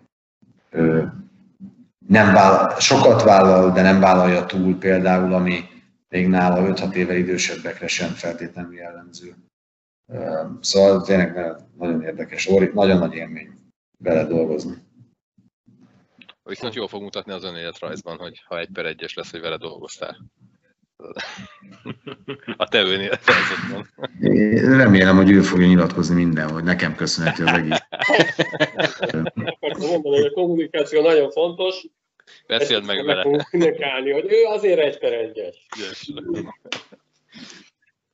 Ugye a szezon, szezon végéig szóló szerződést kötöttek most veled, és tudom, hogy nem szeretsz így jósolgatni, meg előre menni, de hogyha vége lesz a szezonnak, és ajánlanak új szerződést, és jövőre a mac is indul a típusban, akkor, akkor ez hogy fog kinézni a döntés, vagy? Öm, azt azért látni kell, hogy próbálok, próbálok úgy fogalmazni, hogy ne tűnjek semmilyen negatív jelzővel ellátható alaknak, de a, tehát én a Matszal egy évvel ezelőtt, mármint hogy egy szezonnal ezelőtt két szezonra szóló megállapodást kötöttem, ami azt jelenti, hogy szerintem szerződésem még soha nem volt, amióta ott vagyok, tehát erre csaptunk kézbe, és ezt pontosan tudjuk, hogy ez mindkét fél a százszerzadékig be fogja tartani. Uh-huh. És és ez így is lett akkor is, amikor úgy alakult, hogy, hogy nincs tipsportcsapat, és én ö, tulajdonképpen választhatok, hogy mit szeretnék csinálni, vagy hogyan tovább. De a, a, a MAC vezetői arról ö, biztosítottak engem akkor, hogy, hogy ami a szerződésemben van, azt én meg fogom kapni. Tehát az, hogy én elmegyek az utánpótlásba, de ott a, nyilván az anyagi lehetőségek azok korlátozottabbak, az azt jelenti, hogy a különbség az azért valahogy megoldásra kerül, és tulajdonképpen egy kicsit ez a helyzet itt is. Pont. Tehát a, ahogy, ahogyan tovább után tennék egy nagy kérdőjelet és fogalmat, örülök, hogy, hogy, hogy most itt lehetek, és gazdagodok azzal az elképesztő mennyiségű tapasztalattal, ami, amivel ez az egész jár. Abban száz százalékig biztos vagyok, hogy jobb edző vagyok ma, mint tíz nappal ezelőtt voltam, és abban is biztos vagyok, hogy nem tudom, lehetőség szerint május 5-én, amikor véget ér a szezon, akkor, akkor még jobb leszek, és bízom benne, hogy, hogy ez elmondható lesz mindenkiről, aki, aki részt vesz most ebben a közös munkában, legyen az játékos, táptag, akárki, és ha így lesz, akkor elégedettek leszünk, aztán, hogy hogyan tovább, azt majd meglátjuk. Május 5 az a bajnoki döntő hetedik meccse, ugye? Fogalmam sem, hogy de mondtam egy szándékosan késői dátumot, hogy ebbe beleférjen az, hogy megnyerjük a bajnokságot. Oké, okay, de hát akkor... Hát, ugye, aki az M4-en szakkommentátor volt, az bajnok lesz. Igen. Igen, igen. lehet. Ha május 6-án jön ajánlat, akkor az Érsekújvártól és a hosszabbításra és a Mactól is egy ajánlat, akkor, akkor azért nagyon sokat kell vakarni a fejedet, vagy az, az akkor egy könnyű döntés lesz, bármelyik Vagy- irányba. Vagy aláírod a Münchenhez a delbe. Mondom, én nem, én nem szeretem ezt a, én nem szeretem ezt a fantáziálgatást. Tehát, majd, majd, ha ott lesz az asztalon bármi, amiből lehet választani, ez egy tök szerencsés dolog. Ha meg egy lesz, akkor annak is örülni kell, valami legyen. De, de természetesen esetemben nyilván nagyon fontos az, hogy mi lesz a családdal. Tehát, hogy valami olyat, valami olyat kell találni, ami, ami nekünk családilag nagyon jó, amiben további nehézség, hogy a legnagyobb gyerek, gyermekünk, aki egyébként fiú, ő iskolába megy jövőre, Ö, tehát akkor is kell találni valami megoldást. Én azt gondolom, hogy, hogy most azért az, arról teszünk éppen tanúbizonyságot, hogy kalandvágyó emberek vagyunk, ami egyébként nem biztos, hogy igaz, de most mindenképpen azt a, az erényünket csillogtatjuk.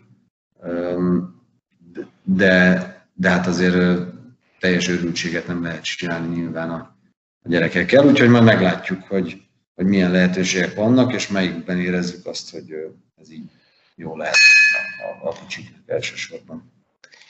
Mi mi besz... László, hogy mi volt ez? Lekongatták a menekhangot, tehát Nem, végül. bocsánat, de van a kezemben egy toll, amit így babrálok, és közben egy pohárnak neki kocintottam. Akkor, be, akkor, akkor bekongattunk ide a szövetségi kapitányos részhez.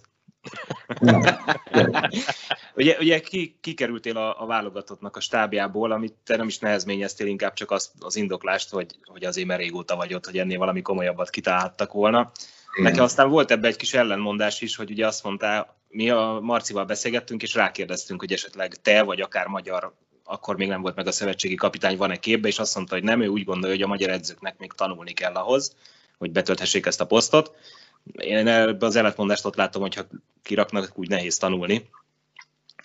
De hogy, Lehet az extra ligában. hogy egy, ezzel egyetértesz-e, hogy, hogy még nem érett meg a magyar edzői kar arra, hogy, hogy ezt a posztot betöltse, illetve hogy, hogy akkor te ezt komolyan vetted, és ugye most tanulsz.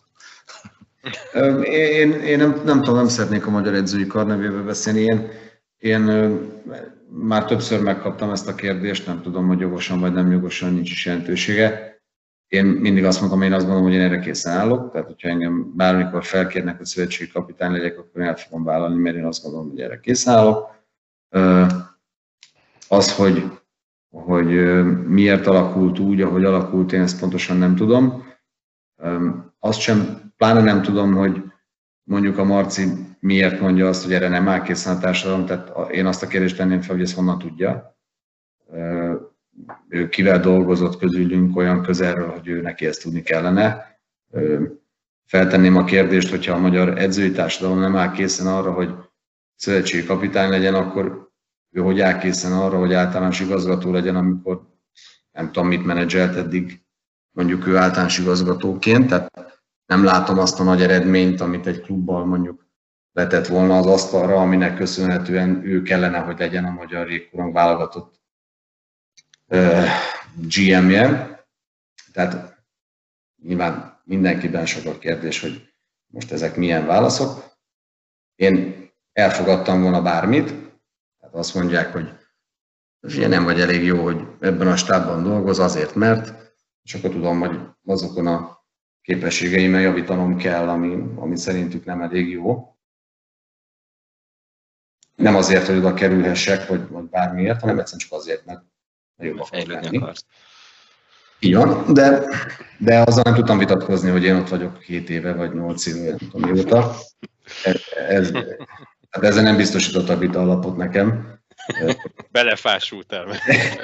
De azt is elfogadtam volna, ezt, ezt komolyan mondom. Tehát azt is értettem, ha azt mondták volna nekem, hogy figyelj, azt látjuk rajtad, hogy túl régóta vagy itt, ez már nem motivál, én azt gondoljuk, hogy nem dolgozol eleget, vagy nem vagy elég odaadó. Azt mondtam volna, hogy figyelj, megmutatom, hogy én mit csináltam, de megint azt mondom, hogy ezt mondja az, aki dolgozott velem. Mhm. Tehát, hogy ezt mondja nekem a Jármó Tolvanen, vagy a Rich Shermanáz, vagy akárki, akkor akkor azt mondom, hogy basszus, hát valami nem jó, mert hát ezek a srácok azt gondolják, hogy én nem dolgozok eleget. De hát ezt milyen alapon mondja nekem valaki, aki még életében már tud dolgozni? Ebben az volt a legfurcsább, hogy, hogy sokkal egyszerűbb lett volna, és szerintem jóval kristálytisztább is. Ugyanez az indok, megállt, vagy ugyanez a döntés, vagy ez, ugyanez a lépés megállta volna a helyét, akkor is, hogyha kinevezik az új szövetségi kapitányt, majd közlik veled, hogy figyelj, Mogyi, azt mondta Sean Simpson, hogy nem. Magyar, Majoros ő választja meg a stábját, és így te nem és vagy benne. Te nem vagy benne, pont. Tehát ezzel, ez van egy, ezzel lett volna egy nagyon nagy baj, hogy mi van akkor, hogyha a Sean Simpson azt mondja, hogy nekem ez... ami, ami most röhögünk, ami most röhögünk, de ez egyetlen oka. De én azt gondolom, hogy, és onnantól volt számomra egyértelmű, hogy az ügy személyes, az indokát nem tudom, de az ügy egyértelmű, hogy személyes. Csinált, hogy most szakadunk meg. Na, visszajöttem. Hogyha az ügy nem lett volna személyes, akkor azt mondták volna, hogy a stábot, stáb létszámát egyre csökkenteni kell anyagi okokra való hivatkozással, majd ha meg lesz a szövetségi kapitány, akkor eldönti, hogy kivel szeretne dolgozni, és kivel nem. Egy. Kettő. Én azt gondolom nagy képűség nélkül azt elmerem, állítani merem magamról, hogy a magyar jégkorong sportnak tudnék segíteni. Tehát ha nem vagyok elég jó, vagy belefásultam, nem tudom micsoda a felnőtt válogatottnál, akkor attól még lehet, hogy az U17-esnél tudok éppen segíteni valamit. Tehát akkor azt mondtam volna, hogy ha nem személyes lenne, akkor valószínűleg azt mondták volna, hogy figyelj, nem, de nagyon jó lenne, ha segíteni nekünk itt vagy ott. De, nem, de erről sem volt szó. Uh-huh. Hát, hogy... És ez főleg nekem azért érdekes, mert nyilván te, te ugye mondod, hogy személyes, nyilván elgondolkoztál, hogy vajon kinek mondhattál olyat, vagy, vagy tehettél olyat, vagy mit tudom, és nem jöttél rá, tehát... Tipjeim, tipjeim vannak egyébként, de, de én, én ebben nem vagyok hajlandó változni. Tehát én, én azt gondolom, hogy mi, mi nagyon sokat tettünk a hokiért, bár elsősorban ez nem szép dolog ezt mondani, mert nem is teljesen így van.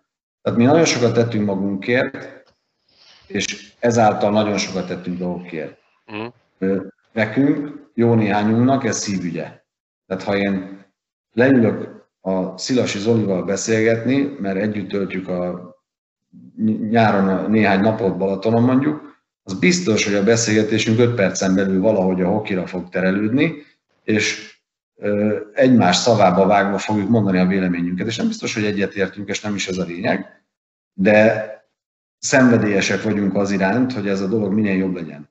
És még mondhattam volna 28 nevet, mert a, a, a Kovács Csabával ugyanezt történik, a Svasszival ugyanezt történik, a Kanya Balázsra ugyanezt történik, stb. stb. És, és éppen ezért én nem vagyok hajlandó nem elmondani a véleményem. Tehát én, én sose leszek az, aki azt mondja, hogy gyerekek, amit ti gondoltok, az úgy jó, ahogy gondoljátok. Én azt fogom mondani, hogy gyerekek, ezt tök jó, csináljuk így, vagy azt mondom, hogy ez egyáltalán nem értek egyet, szerintem nem ez a jó irány, nem ez, ez nem, nem ez a fontos, nem ez kellene, hogy legyen a prioritás, hanem egészen más. És ezt, ezt, ezt ma nem biztos, hogy, hogy mindenhol jól néven veszik. Uh-huh. Jobb lenne, ha azt mondanám, hogy persze csináljátok, ahogy gondoljátok, csak én nem, nem szeretnék felköpni és aláállni. És, és hozzáteszem, bocsánat, hozzáteszem azt, hogy nagyon Azért merem ezt tenni, és azért tehetem ezt viszonylag nyugodtan, mert, mert nem vagyok semmiféle függő pozícióban. Tehát nagyon nagy bajom nem történik vele. Tehát nem, én nem egy mártír vagyok, aki rohadt nagy áldozatokat hoz azért, hogy elmondhassa a véleményét, hanem én egy nagyon kényelmes pozícióban vagyok, függetlenül mindenkitől tulajdonképpen a, a eddig mondjuk a, csak a mactól idézőjelben függve, de ott meg pontosan tudom, hogy azt szeretnék, hogy mondjam el mindig a véleményemet, és, és abból fogunk épülni, és ennek a biztonságnak köszönhetően nyugodtan elmondhatom mindig mindenhol a véleményem.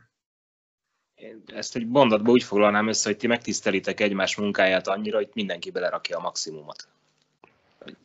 Igen, igen, igen, azt gondolom, én, én is azt gondolom. Hogy Az a korosztály, az a csapat, az a... Jó, de, de, van, de van ebben valami több, tehát hogy itt én azt gondolom, hogy ez az egész szapporú dolog például, ez is, ez is csak ebből lehetett, hogy, hogy valahogy ez egy, nekünk ez bekattant, hogy ez nekünk, nekünk ez nem egy, nem, nem, nem egy sport, amit szeretünk, vagy hogy nem arról van szó, hogy, hogy munkánk, amiből pénzt keresünk. Most egyébként munkánk, meg pénzt keresünk, meg nyilván jól, jól is keresünk relatív, de, de, de hogy nem ez, ne, nem ez volt a motor. Tehát amikor nem, nem, nem kerestünk jól, sőt, rölyes pénzeket kerestünk, akkor is a legnagyobb szenvedéllyel mentünk ebbe az egészbe, valamiért, nem, nem tudom pontosan. Nyilván ez az elődök öröksége is egy kicsit meg. Tehát az egész, ez az egész jégkoron millió ilyen. Mindenkiben meg volt az egészséges megfelelni vágyás, akarás. Igen, meg, meg jól is történtek velünk a dolgok, tehát hogy, mm. hogy én azt gondolom, hogy alapvetően az, az indít be ilyen, ilyen öngerjesztő rendszereket, hogyha, hogyha megvan a flow, tehát hogyha ez a, ez a képességkihívás arány, ez, ez, ez, ez pont jó. Tehát mindig pont annyira gerjeszt valami, valaminek a hiánya, hogy, hogy azért kutas valamit, ami majd azt megoldja, és ez örökké megy. És mi, mi szerintem belekerültünk ebbe a flóba nagyon, és azzal abban utána nem nagyon volt kiút. Uh-huh. Mindig akarsz menni valami újat, hogy megtanuld, hogy megérezd. Igen, igen. E, ebbe volt jó Kortina, mert ugye nálatok is, a lányoknál is megcsinálta az átcsoportba jutást. Ő mibe volt nagyon jó? Hát én. Ugye, kényes kérdés mindig. Esetünkben lányok esetében nem ismerem pontosan a lányok esetét, de a mi, mi esetünkben ő, ő nagyon jó talajra érkezett, szerintem, és nagyon tehát hozni tudott valami olyat, amit, amire mi nagyon vágytunk. Hogy, hogy minden egy kicsit profibb legyen, hogy, hogy, mond, hogy, hogy mondják meg, hogy hogy tudunk előrelépni, hogy mit kell tennünk ahhoz, hogy áttörhessünk valami olyat, amin, amiről azért nem is nagyon mertünk álmodni korábban, és ő, ő ezt meg tudta tenni, ő a mentalitáson tudott változtatni, ki tudta gyomlálni azt, aki ebben nem akart eleget tenni, és közben meg tudott alkotni egy olyan játéktervet, vagy játéktervecskét, ami bár nem túl komplex, de azáltal a csapat által végrehajtható. Hát de rátok épült, pontosan. Igen. Meg el tudta veletek akkor ezek szerint, hogy mondod, hogy el tudta hitetni veletek azt, amit esetleg addig nem hittetek el, hogy meg tudtok csinálni. Jó, de ez mondjuk az, az ez, sok, ez sok csillag együttállása. Tehát én, én például azt gondolom, hogy a legfontosabb mindezek mellett, a legfontosabb ott is az volt, hogy jöjjenek olyan kihívások egymás után, amelyek, amelyeknek köszönhetően elhihetjük azt, hogy mi mondjuk le tudjuk győzni Ukrajnát szaporóban. És én azt gondolom, hogy ez nem történhetett volna meg akkor, hogyha nincs a szövetségben mondjuk egy Kovács Zoltán, aki a fejébe veszi, hogy Magyarország-Kanada mérkőzés lesz Magyarországon. Amikor ezt egyszer elmondtak, rögőbölcsöt kaptunk, hogy persze, persze. Biztos, pont, pont Kanada fog játszani. Csak, amikor, csak amikor utána az ember kezet fog a Danny Hitley-vel mondjuk, meg a Luongo, kivel akkor rájön, hogy csopát, várjál, azért ami mégis történt, és hogyha ez megtörtént, és mondjuk tudtunk normális, viszonylag normális mérkőzést játszani mondjuk Finnországgal, vagy Svédországgal, vagy a Kanadával mondjuk pont nem, bár az európaival igen, vagy mit tudom, Németországgal, vagy, vagy Szlovákia, Szlovákia. akkor miért, miért ne győzhetnénk le Ukrajnát a mi legjobb napunkon akkor, amikor ők erre nem biztos, hogy készen állnak. Mondta az ukrán meccset, én ha mai napig megnézem az összefoglalót, bőrös vagyok, tehát nem a én, meccset, én nem... az összefoglalót, azt a 10 percet. Még nem láttam soha. Ne, ne, ne csináld. Olyan, tényleg. Soha. Hát én, én nem vagyok ilyen. Én se, se előre, se hátra. Nem. Tehát nem.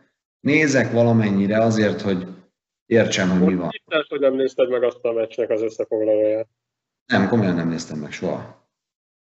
Jó, mind néztük meg, hogy szurkolók vagyunk, Jó. szeretjük. Én nekem, ké- én nekem két, két dolog, ami most a elmúlt percekkel kapcsolatban megfogalmazódott. Az egyik, hogy mi nagyjából egy korosztály vagyunk, és mi meg abban a szerencsés helyzetben vagyunk, hogy ezt az egészet gyakorlatilag az elejétől a végéig végig tudtuk nézni. Kívülről. Legtöbbször a helyszínen, igen, de legtöbbször a helyszínen, és baromi jó volt. Mondjuk nem voltunk kint szaporóban, De de egyetlen, egyetlen fájdalom, ami ért minket, mindig a másnap volt. A, fej, a fejfájás. Ja, az nagyon.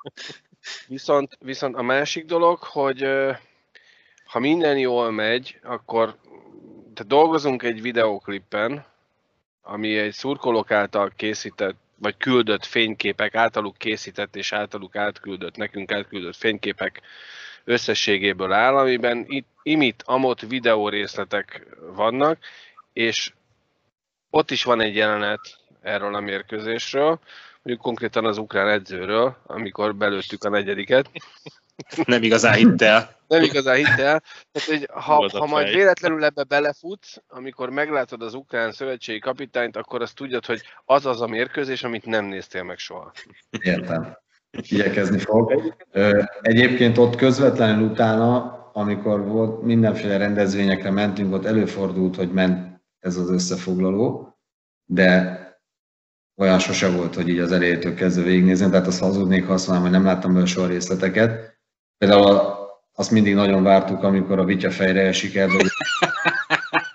és Az is benne van a fejre videóklipben. esik, betamponált orra, tehát hogy ilyen, ilyenek megvannak, de, de nem, nem tudom. Tehát, a, talán a, talán a nem is tudom, a, ki, ki lövi azt a, ja, a Marci lövi azt a kapást volt, Igen.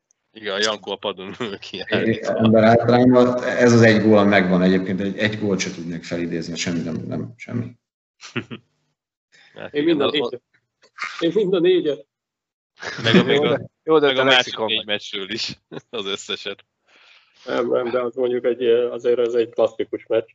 Mondta, hogy elég sok játékos felsoroltál, hogy kik ellen sikerült jég, jégre lépned. Én jól, jól emlékszem, hogy a, a Conti kupába is nem Dinamo Moszkva ellen te játszottál, akkor Igen. miért várok? Igen, Tehát az, az, az lehet azt mondani, hogy talán, talán minden idők legjobb csapat, amelyik Magyarországon jégre lépett, nem? Vagy klubcsapat. Klubcsapataként talán biztos. igen, és a hete kivétel a Daciuknak a hülye cserét. Tényleg? Arra nem, arra nem. Igen, Hülye. igen. Ha látod, Meg- Megcsinálta, megcsinálta a Daciuk cselt, és a hete kivétte. Oda szólt Mert, neki mert a hete nem ismerte a Láciuk cselt. Igen, igen. Nem tudta, hogy mit kell harapni. Igen, volt ráadásul egy aranyos dolog, hogy ö, ott, nem, ott is a Pet volt, igen, a Pet volt az edző, és ö, mindig nagyon erőltette, hogy, a, hogy szélsőként legyünk nagyon agresszívek a hátvéd ellen a védekező harmadba. Tehát, hogyha fölkerül a korong a hátvédhez, akkor menjünk vele szembe, mint az őrült, vegyük el a területet, lehetőség szerint fejezzük be az ütközést. És ö, ö, sose felejtem el, hogy volt ez az Andrei Markov, át a kék vonalon rohantam felé, csinált egy lövőcset, letolta valahova félharmadra, mire leütköztem volna, már a másik oldalon volt, visszakapta, és kapásból szétlőtte a. Álltam, álltam, pislogtam széttárt karral, hogy gyerekek, hát most nem, nem tudom, hogy mi a helyzet, de, Időgép de hát nem volt jött be, nem jött be a terv. A műtyep Id- id- Időgép volt nála, a műtyep lakov, azaz. Azt még a Retya mesélte, hogy, hogy annak idején kitalálta a Kercsvárpi, hogy egy mű Cseplakovval edzenek, azt 10 másodperc múlva az éles meccsen Cseplakov gólt lőtt. Ja, a műtyep lakovnak le kellett követni a mozgását, ugye? Ez az igazi főnök. Hát igen, ott, ott voltak jó történetek abban a generációban, kell, az biztos. De a legnagyobb még keresünk egy videót, Szarvi, főleg te, a kangyalnak a gólját. Igen. Ja, Az neked- ja, Amikor először lett bajnok a volán, arra gondolsz? igen, amikor amit beszél, Rettyével meg is beszéltük, hogy, hogy igen, ö, Ö, talán Mi fektette el, de olyan csel, amit, amit Ancsi Janitól szoktunk meg. És ugye a reggelesség, hogy az, hogy az öltöző meg a parkó nem értette, hogy ugye, még itt ünnepeltetni magát. Milyen sugát adtam neki, Ez a verép. Veréb meg itt ünnepelteti magát. És az, mert, mert, az ugye újvárosban volt, és azt mondta, tőlem egy olyan 5-10 méterre lehetett, de pont ott ültünk a kapu magasságába, és így fogtuk a fejünket, hogy te biztos a kangyal volt? Mert biztos Hát igen, ez is érdekes, hogy tudod, milyen, milyen, milyen szerepekbe kerül az ember, mert ő is alapvetően egy minden képességgel megáldott hátvéd volt. Aztán most van, ahol olyan szerepekbe került, hogy csak erősnek kellett lenni, van, ahol olyanban, hogy emberelőnyt kellett irányítani, de igen, nyilván ez egy igen, érdekes, érdekes dolog ez. Főleg úgy, hogy ő egyébként nem az a klasszikus, hát ő nem a arany generációnak a tagja, ő már azért egy picit idősebb, de, de mégis, mégis helyt állt abba a csapatba, vagy kellett abba a csapatba. Igen, és ő volt az egyetlen, aki ugye túl tudta élni ezt az egészet az ő generáció. Mhm, mhm, Bizony. Hát igen, ő még, ő még ugye, ahogy beszéltük, hogy a hudákékkal volt egy lát. Hát az azért egy másik. A kemény daráló volt. Másik dimenzió. Igen, tehát azért ott az a hudákféle csapat az egy, egy más, és, és ő már akkor ott volt, tehát ő aztán tényleg egy ilyen időutazó jóformán, mert, mert ő, ő, ő még a C csoport aljáról ment az, az Mhm, át. Bizony. Így van. Nagyon komoly. Így van, és, és az ő, ahogy ő felnőtt, meg amilyen lehet, lehetőségek, meg körülmények között ő jégkorongozott, azt mondja el nekem valaki, hogy abból hogy lesz átcsoport. Bármilyen, ha, ha bármilyen Hát így. indokot nézzünk, Ezt a tanulmányt lehetne írni, de nem biztos, hogy meg lenne a megoldása. Nincs, nincs megoldás. Tehát ez a csoda kategória, de tényleg. Tehát, hogy nekünk szurkolóknak, akik ráadásul csak, csak hallgattuk, meg olvastuk az, a, a nemzeti sportban, hogy a, mit tudom én, az U18-as válogatott már megint megverte a szlovákokat, meg, meg Kanadában tornát nyert, meg mit tudom én, meg, és akkor így szépen így elkezdtetek nőni, és, és egyszer csak ott voltatok a szemünk előtt a felnőtt válogatottban, 19-20-21 évesen, és egyszer csak azt láttuk, hogy meg ez jó. Tehát, hogy ez már nem az a jégkorong, amit mi megszoktunk a, a, a pindák leleszi meg társaitól, hanem, hanem ez valami teljesen más. Így van, de, azt, de például erre utaltam az, az előbb, sajnos csak egy fél mondatban valószínűleg máshogy kellett volna, hogy, hogy a mi sikereink, meg a mi fanatizmusunk, az abból gyökerezik, hogy én tíz éves koromban a kis stadionban megnézhettem egy Fradi Újpestet mondjuk. És ott láthattam azt a, azt a szenvedélyt, ami, ami, ami ott uralkodott ebben az épületben. Most mindegy, hogy ez néző, játékos, vagy bíró, vagy ki milyen irányból közelítette meg ezt az egész eseményt, de, de nélkülük az elképzelhetetlen lett volna, hogy, hogy ennyien beleszeressünk mondjuk ebbe a játékba szerintem. Tehát, hogy azért itt ebben van egy nagyon nagy egymásra épülés, ami, ami, ami egy tök jó dolog szerintem, és ez, ez, ez tök jó átlátni, hogy ebben kinek milyen szerepe volt. Igen, ez a érdekes, hogy egyszerre fertőzöttünk, meg csak mi nem hoztunk korcsolyát, meg 89-ben a Szarjóval egy új Fradi Újpestre mentünk a kis stadion, és emlékszem Szarjó, még általános iskolások voltunk, mondta, hogy ú, milyen hangja van a fapalánknak, hogy koppan rajta a korong. Uh-huh. A támadtam. És De ez ne, az egy csoda volt a kis stadion. Tehát, hogy tényleg annak a milliója, hát én emlékszem arra, hogy én, én azért szerettem meg a jégkorongot, mert nekem Fateron volt teljesen jégkorong őrült, és 80 akárhányban, 5-ben, 6-ban voltam 9-10 éves, és, és nézte a, nem is tudom, Izvestia kupát, vagy, vagy Kanada kupát közvetített a magyar televízió, és ilyen teljesen átszellemült arccal magyarázta nekem, hogy fiam, ez a 21. század sportja, ezt kell nézni. És én, én, én, én olyan full szerelmes lettem bele, független attól, hogy én se tudok, tudtam még kor, vagy korcsolyázni, meg mit tudom én, de nem megy már, de hogy, hogy egyszerűen nem tudok tőle elszakadni. Tehát nekem van foci edzői papírom, de már vára nem érdekel a foci. Tehát abszolút nem érdekel, mert csak, a, csak a jégkorongban látom azt, ami, ami, ami magával ragad. Um, igen, csak nem tudom, hogy, hogy, hogy mi az. Tehát, hogy értem, hogy a játék jó. Tehát ez egy jó játék, szerintem. Ez egy érdekes, vibráló, helyenként durva, de mindenképpen erőszakos játék, ami, amit szerintem szórakoztató nézni. De mondjuk tévében már annyira nem szórakoztató, mert a fociban pontosan látom, hogy hogy nyújt mellé, merre ment a labda, meg mi történt itt, meg tippelek, hogy nagyjából mi történhetett, aztán egyszer csak mindenki örül, és akkor gondolom gól. Hát azért mostani HD közvetítésekben, mert egyébként igen, a hangulat, amikor kint vagy a csarnokban. Tehát a igen, abszolút. Csak, csak bennem az a kérdés, hogy, hogy és sajnos azt gondolom, hogy, hogy a kérdésemben van a válasz is valamennyire, hogy, hogy mennyire, mennyire, mennyire fontos inkább az, hogy, hogy, hogy mit, él, mit élsz meg ezzel az egésszel együtt. Tehát, hogy itt, itt volt egy válogatott, ami eljutott valahonnan valahova, és hogy ezt, ezt mi veletek így együtt éltük.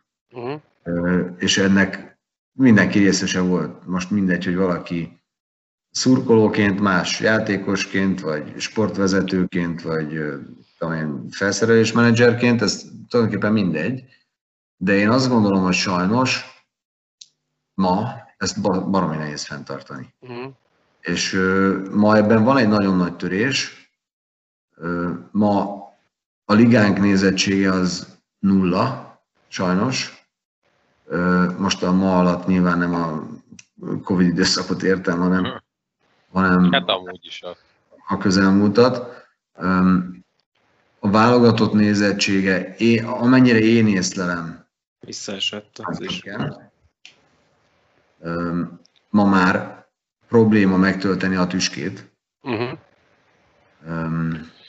És biztos, biztos van ebből kiút, meg kétségtelenül ez, ez egy sokkal erősebb válogatott, mint az volt. Tehát, hogy nem, én nem azt akarom mondani, hogy akkor milyen jó volt minden, most meg milyen rossz, hanem hogy, hogy nekünk valamit, valamit ebből észlelni kellene, amit nem nagyon akarunk észlelni szerintem. De észlelnünk kellene ahhoz, hogy, hogy értsük, hogy valamit kezelni kell, mert, mert szerintem, szerintem ma ez nem ugyanaz, mint amiről most mi beszélgetünk, de bár, bár én gondolnám rosszul. Lehet. Nem. Én, én, én, én a... hogy másképp szeretjük. Tehát most is szeretjük nagyon a válogatottat, de, de egy picit másképp. Tehát, hogyha most lett volna Jubjanába VB, ugyanúgy elmegyünk szurkolni, de, de már azt picit azt mondom, hogy másodlagos, hogy, hogy mi az eredmény. Vagy hogy mm. nehéz megfogalmazni. Értelek, értelek. Az esemény a lényeg. Én a páromnak ezt a szerelemhez hasonlítottam, hogy az, hogy az elején szárnyaltunk, aztán egy kicsit belekényelmesedtünk, most valami nem olyan, de neki elmondtam, ugye, amikor ismerkedtünk, hogy nekem ez egy 30 éves szerelem, aki soha nem csalódtam, úgyhogy az az első. Korrekt beszéd. Soha nem kért számon. Biztos nagyon örült, de, de, de még bocsánat, csak egyetlen, egyetlen kiegészítés, hogy tényleg ne, nehogy félreérthető legyek, hogy én egy másodpercig se azt gondolom, hogy ez ott szakadt, tehát ott, ott szakadt meg valami, amikor a mi szaporóban feljutó generációnk kiöregedett, vagy nagy, rész, nagy része kikopott. Nem, utána még a BS-ben voltak válogatott még, nemzetközi meccsek, sok nézővel. Ez még Krakóban, ez még Krakóban 100%-ig élt, szerintem. Uh-huh. Ez a dolog. Most, most valami nem jó. Pontosan én nem, nem tudom, hogy, hogy mi de valami nem jó. Nyilván nem lehet azzal a léptékkel fejlődni, amivel a ti fejlődtetek, de valami megállt egy kicsit, vagy igen, valami tényleg nem jó. Szerintem, ha megállt volna, ha megállt volna akkor én azt mondanám, hogy nincs bajunk. De szerintem nem megállt, hanem, hanem ellenkező irányba indult. Egyszerűen szerintem ez a magyar, magyar népnek a sajátja, hogy nincs szenzáció. Mert már nem szenzáció feltétlenül. Ja, a második az... hely az kudarc Magyarországon, ne viccem. Nem, nem, nem, csak a, nem, csak, nem, csak a, nem csak az, hogy az ezüstérem kudarc, hanem hogy nem szenzáció már az, hogy feljutsz az álcsoportba. Tételezzük fel, hogy mondjuk idén lett volna Elvárás. VB.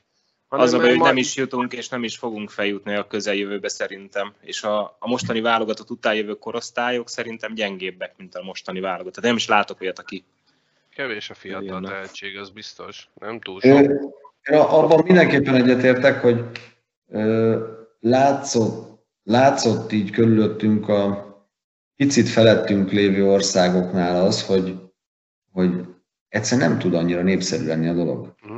Tehát egy ingázó országnál, aki húzamosan ingázik, ez nem tud túl népszerű lenni. Mert az átcsoportos VB-re most itt izguljunk, hogy nyere egy meccset, vagy nem, és ezzel benn marad, vagy nem. Igen. A, a divízió egybe mit izguljunk? Hát az az elvárásunk, hogy feljusson, és akkor megy föl le. Ezt csinál minden évben. Tehát, hogy az is egy valóban egy nehéz, valóban egy nehéz ügy. Azért sajnos mi még nem gondolom, hogy unalomig jutottunk fel az csoportba sajnos, de, de reméljük, hogy egyszer majd az is eljön, és egyébként úgy, úgy a komplet rendszert látva én se vagyok túl derülátó. Az a baj, én azt látom, hogy ugye most már elvárás lett az átcsoport úgymond sokaknak, ami nem realitás, még valljuk meg, mert a körülmények, a pénz, ami bele van téve, és ha már kikapunk, az, az fú, de nagy csalódás, szar az edző, szar a csapat. A ti generációtokkal meg az volt, hogy teljes mászélességgel minden szurkoló mellettetek át, mert ti úgymond a semmiből, a nyitott pályáról, a hóesésből jöttetek, és mikor ott volt a, az a lehetőség, hogy feljussatok, igenis, mint szurkolók, úgy éreztük, hogy bármilyen körülmények között titeket mi úgy mondtuk, hogy be kell kiabálni az átcsoportba. Ha kell, bekiabálunk egy gólt, hogy átmenjen az a korong a gólvonalon. És most ez nincs meg szerintem, ha kimegyek egy válogatott meccsre. Nem érzem a szurkolókon De ezt. ez ilyen hatás-kölcsönhatás volt a csapat és a nézők között. Szerintem is, igen. Igen, bár azt is gondolom, hogy, hogy ezt mondjátok ti e- ebből a korosztályból. És ez egy kicsit olyan, én azt gondolom, hogy nem tudom, hogy ez így van-e pontosan, tudományosan alátámasztható de azt gondolom, hogy, hogy minden embernek van egy fo- fogékony időszaka, amikor ezekre a dolgokra fogékony, és ami, ami akkor történik, ő arra mondja azt, hogy ez megismételhetetlen. Tehát én, nekem mindegy, hogy ki hány pontot fog dobni az NBA-be, nincs még egy Michael Jordan, sajnos lesz. Én utána hagytam abba az NBA nézését, hogy ő visszavonult. Így van. Tehát azt gondolom, hogy, hogy ez, ez, ezek generációs dolgok. Mindegy, hogy ki hogy fog versenyezni, nincs még egy Senna a Földön. Tök mindegy nekem, hogy a Schumacher hányszor fog nyerni. És sor, sorolhatnám a zenében, a sportban ezeket a, az egyéniségeket, a, a, akik, akik, én azt gondolom, hogy az a varázsa, hogy engem abban az időszakban értek, amikor erre fogékony voltam. Uh-huh. Ö, és, és ennek meg kell, hogy legyen a generációja ma is, a mai nap. Azért nincsen meg, mert már annyi élmény, annyi inger éri őket, hogy nekünk, nekünk élmény volt véletlenül látni a magyar televízióban egy NBA közvetítést, vagy az olimpián a, a Team USA-t, amikor játszott a Jordan. Nekünk élmény volt nézni Sennát, vagy éppen Schumachert, vagy Prostot, teljesen mindegy, hogy kit mondok. Tehát, hogy megvolt az, hogy végre láthattuk. Most bárkit megnézhetsz, bárhonnan, bármikor. Igen, volt három csapatos Biztos, magyar bajnokság, meg, meg Biztos, kevesebb meccs. Most azért ugye nem győzök egy is kapcsolgatni, hogy mit nézzek. Erste Ja. ligát, szlovák ligát, vagy osztrákot. Egy időben a meccsek. Igen. Ez a Forma 1 is jó példa, hogy egyszerűen tehát azok a Forma 1-es versenyzők akkoriban egyéniségek voltak. Most egyetlen egy egyéniség van a, a mezőnyben, a Kimi Räikkönen, senki több. Tehát Nem biztos, hogy ő az egyetlen, de, de ő, ő, ő a legnagyobb egyéniség, ez tény. ne, ne, nekem egy Lewis Hamilton. Tehát Ne, beülsz ne, abba, ne, nem, is- én na, nem, nem menjünk el ebbe, de beülsz abba a kocsiba, és te is világbajnok leszel, mert tudsz vezetni. Ennyi. Tehát, na. Ebben, ebben az ember százalék biztos. Igen. Az kétségtelen, Jó. hogy Túlzott példa. Bárki a mezőnyből, aki ott van abban a húszban, beül abba a kocsiba, világbajnok. Kész. Na. Tehát, az, az kétségtelen, hogy, hogy más rugók mozgatják a világot, és amíg mondjuk egy Senna egy ünneplésnél azt mondott, amit éppen kedve volt, addig a Hamilton valószínűleg arra figyel, hogy a, ez amit a szponzor elver. amit mond, vagy ezért már ki fog. Szóval igen, furcsa, furcsa világban élünk, de nem hiszem, hogy a magyar válogatottnak a népszerűsége emiatt ne lenne az igazi. Ezt szerintem nagyon nehéz tényleg megfogni, hogy miért, de, de talán nincsenek olyan egyéniségek a csapatban. De lehet, hogy ez csak tényleg ilyen, ez ilyen rózsaszín, vagy így a régi romantika mondatja velem, hogy hogy abban a régi csapatban, vagy a, úgymond a, az aranygenerációban csak, csak, csak karakterek voltak. Tehát mindenki egy... Azért van most is azért a Janika. Na, most, de valahogy mégis más. Vagy nem, azért mondom, hogy nem biztos, hogy ez az igazság, mert nem tudjuk a tutit. Csak azt nem tudjuk, hogy ez valós-e, vagy csak bennünk van így. De Ezt mondom, hogy lehet, hogy csak én így a régi romantika miatt gondolom így. én csak azt mondom, hogy kellene, hogy legyen egy olyan korosztály, akinek ez lesz a romantika. Aki, aki a Hári Janikára fogja azt mondani, hogy 10 év, 15 év múlva, amikor jön majd a mit tudom én kicsoda, hogy hát ez egy jobb hok is, mint a Hári Jani, de engem nem érdekel, mert, mert, mert én a Hári Jani nőttem fel, és én, én azt gondolom, hogy az elképesztő egyéniség az a csávó, hogy azért 172 centi viccesen sajátik meg. Én, Összekeverném a könyvtárossal kb. így testfelépítés alapján, és nem tudom, csinál 60 pontot az ebelbe. Tehát, hogy azért Hát Nem. milyen gólt vert legutóbb is a hosszabbításban. Az Ja. Hát nem értem, kiugrott. Én nem értem, de valahogy mégis más. És egyébként ő is teljesen egy közvetlen. Hát még, még azt se lehet mondani, hogy De ezt tetten, ér, ezt tetten értük itt az évek alatt a volánon is, ugye ugyanez végigment a volánon is, hogy lett légiós csapat, kevés magyarral, nem húzó emberekkel, és Eredmény akkor nem, nem néztük, volt, hogy volt olyan szezon, hogy nem nagyon néztem volán meccset, mert nem volt kiért. Aztán most, most Igen, van könnyebb, de ott könnyebb megmagyarázni, pont az említett dolgok miatt szerintem. Ott azért könnyebb megmagyarázni, hogy ez miért következhetett be.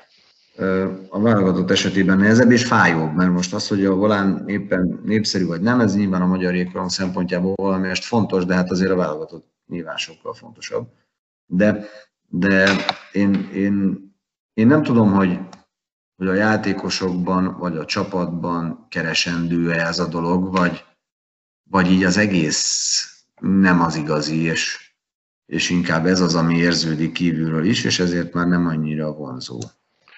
Meg a még másik, nekem, ami feltűnik, mondjad. Ja, nem csak az, hogy a ti időtökben abból a 18 játékosból kellett kiválasztani a 22-t. Bármilyen nemzetközi tornára a szezon közben elment a válogatott. Tehát ugyanazok voltak. Most meg van egy torna, és a szövetség kapitány azt mondja, hogy most megyek egy liga válogatottan, mert meg akarom nézni ezeket a fiúkat. És akkor jönnek egyből a kommentek, meg minden, hogy ó, nem ezt a válogatottat akarom nézni. Az engem nem érdekel, a szövetség kapitány most ki akar próbálni játékosokat. Tehát ez a magyar válogatott, rajtuk van a címeres mez, akkor neki szurkoljak. Csak van, akinek ez nem megy, mert nem az ő kedvence van bent éppen. Ne, Hát de- nem, most ez olyan, hogy én például elég erőteljesen fesztiválra járó ember vagyok. Én ott élem meg azt valószínűleg, amit ti a, a sportban leginkább, de mondjuk, nem tudom, kijönne úgy a Kispál és a Borz, sajnos nem jön ki, de mondjuk kijönne úgy a színpadra, hogy az Orán az énekes, és sem biztos, Igen, de egy, egy, egy, egy ilyen novemberi IHF szünet nem arról szól, Nem. hogy szövetségkapitányként elviszem azt, akiről tudom, hogy mit tud. Tehát Én, nem, én, és értem, és én voltam a, nyilván azon az oldalon elég sok évig, ahol ezeket a döntéseket meg kellett hozni, és én egyetértek ezekkel a döntésekkel, de, de közben meg valahol azért egy kicsit inflálja ezt az egész válogatottságot, meg ezt az egész milliót körülötte, nem? Hogy, pontosan, pontosan. igen, de ez megint a rendszer problémája, hogy ennyit, hogy az IHF erre. Meg ez szerintem már korosztályos probléma is, hogy amiben mi felnőttünk, a, mai fiatalok már nem abban nőnek fel, és nekik, ahogy nektek megtiszteltetés volt egy címeres mezbe játszani, nekik már szerintem annyira nem nagy dolog. Vagy én hordom a gyerekemet, nem, nem hordom, Angliába élek, de a Vasasba játszik, és jártam le edzésekre, és ilyen szülői értekezletekre. És ott áll egy Godó, egy Horváth Balú, egy Hoffmanati, és ordibálnak velük a szülők, hogy miért az én gyerekem, az nem, és én meg így hallod, hát Ember Nem. kivel áll Ne- szemben. Te nem, tudod, nek, tudod, nekem egy ikon az ember, és eszembe nem jutna megkérdőjelezni a döntéseit, meg azt mondanám a gyereknek, hogy te hülye gyerek, miért nem úgy csinálod. hát, nem tudom, nem tudom. A Én szülő- azon, én azon az gondolkodom, egy hogy... külön podcast. Igen. Pont, pont ezt akartam mondani, azon gondolkodom, hogy hol fogom lezárni ezt a beszélgetést, mert ez, ez az a téma, amit órákon keresztül lehet még feszegetni. E, Nekem egy kérdésem még volna, mielőtt magát a felvételt biztosan leállítom, hogy e, a, annak fényében, amit most az elmúlt két órában hallottunk tőled, bennem megfogalmazódott egy olyan kérdés, és erre nyugodtan mondhatod azt, hogy nem válaszolok. Nem fogom azt mondani. De hogy jól érzem, hogy te most igazából nem csak azért, mert egy, egy jegyzett ország, jegyzett csapatánál, egy jegyzett bajnokságban vagy edző, de hogy örülsz neki, hogy, hogy nem vagy ebben annyira benne a magyar hokiban? Hm. Öm, nem. Nem. Tehát, ha az a kérdésed, hogy én minden egyes évben ugyanazzal az elánnal tudtam belevetni magam mondjuk a válogatott munkába, vagy ugyanazzal a, az elán nem jó szó, mert az elán az változatlan volt, de hogy ugyanúgy azt gondoltam, hogy úristen, de jó, hogy én a magyar jégkoron válogatotthoz tartozhatok, akkor a válaszom mindenképpen nem. Mert de soha nem jutottam volna el odáig, hogy azt mondjam magamtól, hogy, hogy nem vállalom, mert ez nekem nem tetszik. Uh-huh. Azt gondolom, hogy ott, ahol a dolgok ketté váltak, és eldőlt, hogy egy kicsit más irány fog jönni, mint amiben én addig éltem a felnőtt válogatott körül, ott nekem döntést kellett hozni, most se tudom, hogy jó döntést hoztam el. Két lehetőség volt. Az egyik az, hogy azt mondom, hogy gyerekek, látom, hogy nem teljesen jól látjátok, vagy biztosan nem úgy, ahogy mi legtöbben látjuk. Úgyhogy viszontlátásra csináltok, amit akartok. Vagy azt mondom, hogy gyerekek, szerintem ez nem így jó, de én, én itt leszek, és csinálom, és mindenről elmondom, hogy szerintem ezt hogy kellene csinálni. És a tudásom legjobb szerint segítem. Utóbbit választottam, nem vagyok benne biztos, hogy jól döntöttem, de tulajdonképpen mindegy. Az is kétségtelen, hogy ebben volt önző cél is, tehát vezéreltek olyan motiváló tényezők is, hogy fejlődési lehetőség, hogy én dolgozzak más szövetségi kapitányjal, tőle is próbáljak tanulni, hogy lássak magas szintű nemzetközi mérkőzéseket, amiket elemzek magamban azért, hogy segíteni tudjam a játékos, de hát nyilván közben én is tanulom, stb. stb. Tehát volt egy csomó ilyen önző dolog is ebben, hogy én azt nem tudtam erre nem, tehát nem tudtam az előbbi opciót választani, de nem vagyok benne biztos, hogy, hogy, hogy bármilyen szempontból vizsgáljuk, ez volt a, a, a jó döntés.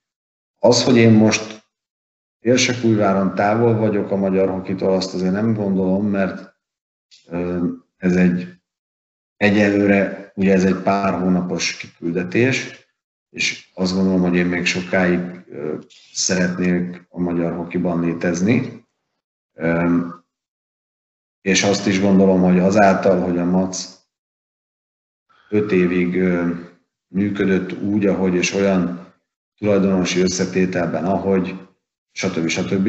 És abban a bizalom, azzal a bizalommal irántam, mint ami megvolt és megvan, az megadta nekem azt a fajta függetlenséget a, az egész ennek a rendszerétől, ami, ami, ami számomra megnyugtató volt akkor is, és megnyugtató most is.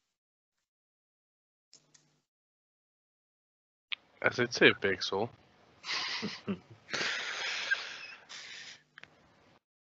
Köszönjük szépen a beszélgetést. Én is köszönöm tényleg. És azt is, hogy ennyi időt ránk szántál. Azt gondolom, hogy tanulságos bárki, aki végighallgatja, az, és egy picit mögé gondol a mondatoknak, akkor sok mindent le fog tudni szűrni belőle.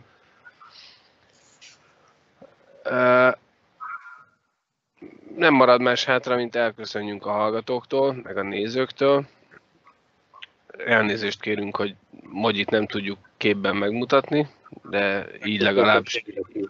Igen, majd egy, majd egy fényképet kiteszünk. aki nem ismerné, aki nem ismerné Magyit. Kérdés, hogy hang alapján kell fölismerni. De, de akkor valamilyen 30 előttit keresetek, jó? Természetesen valami nagyon ideálisat. Győztes öreg urat. 40-en, 40 túl vagyunk ideális korban férfiak, ne viccelj. Akkor, akkor még a mai is jó. a mai is jó lesz. Nagyon szépen köszönjük a hallgatóknak a figyelmet, neked a beszélgetést. Mindenkinek további kellemes időtöltést, sziasztok! Én is köszönöm, sziasztok! Sziasztok! Szia!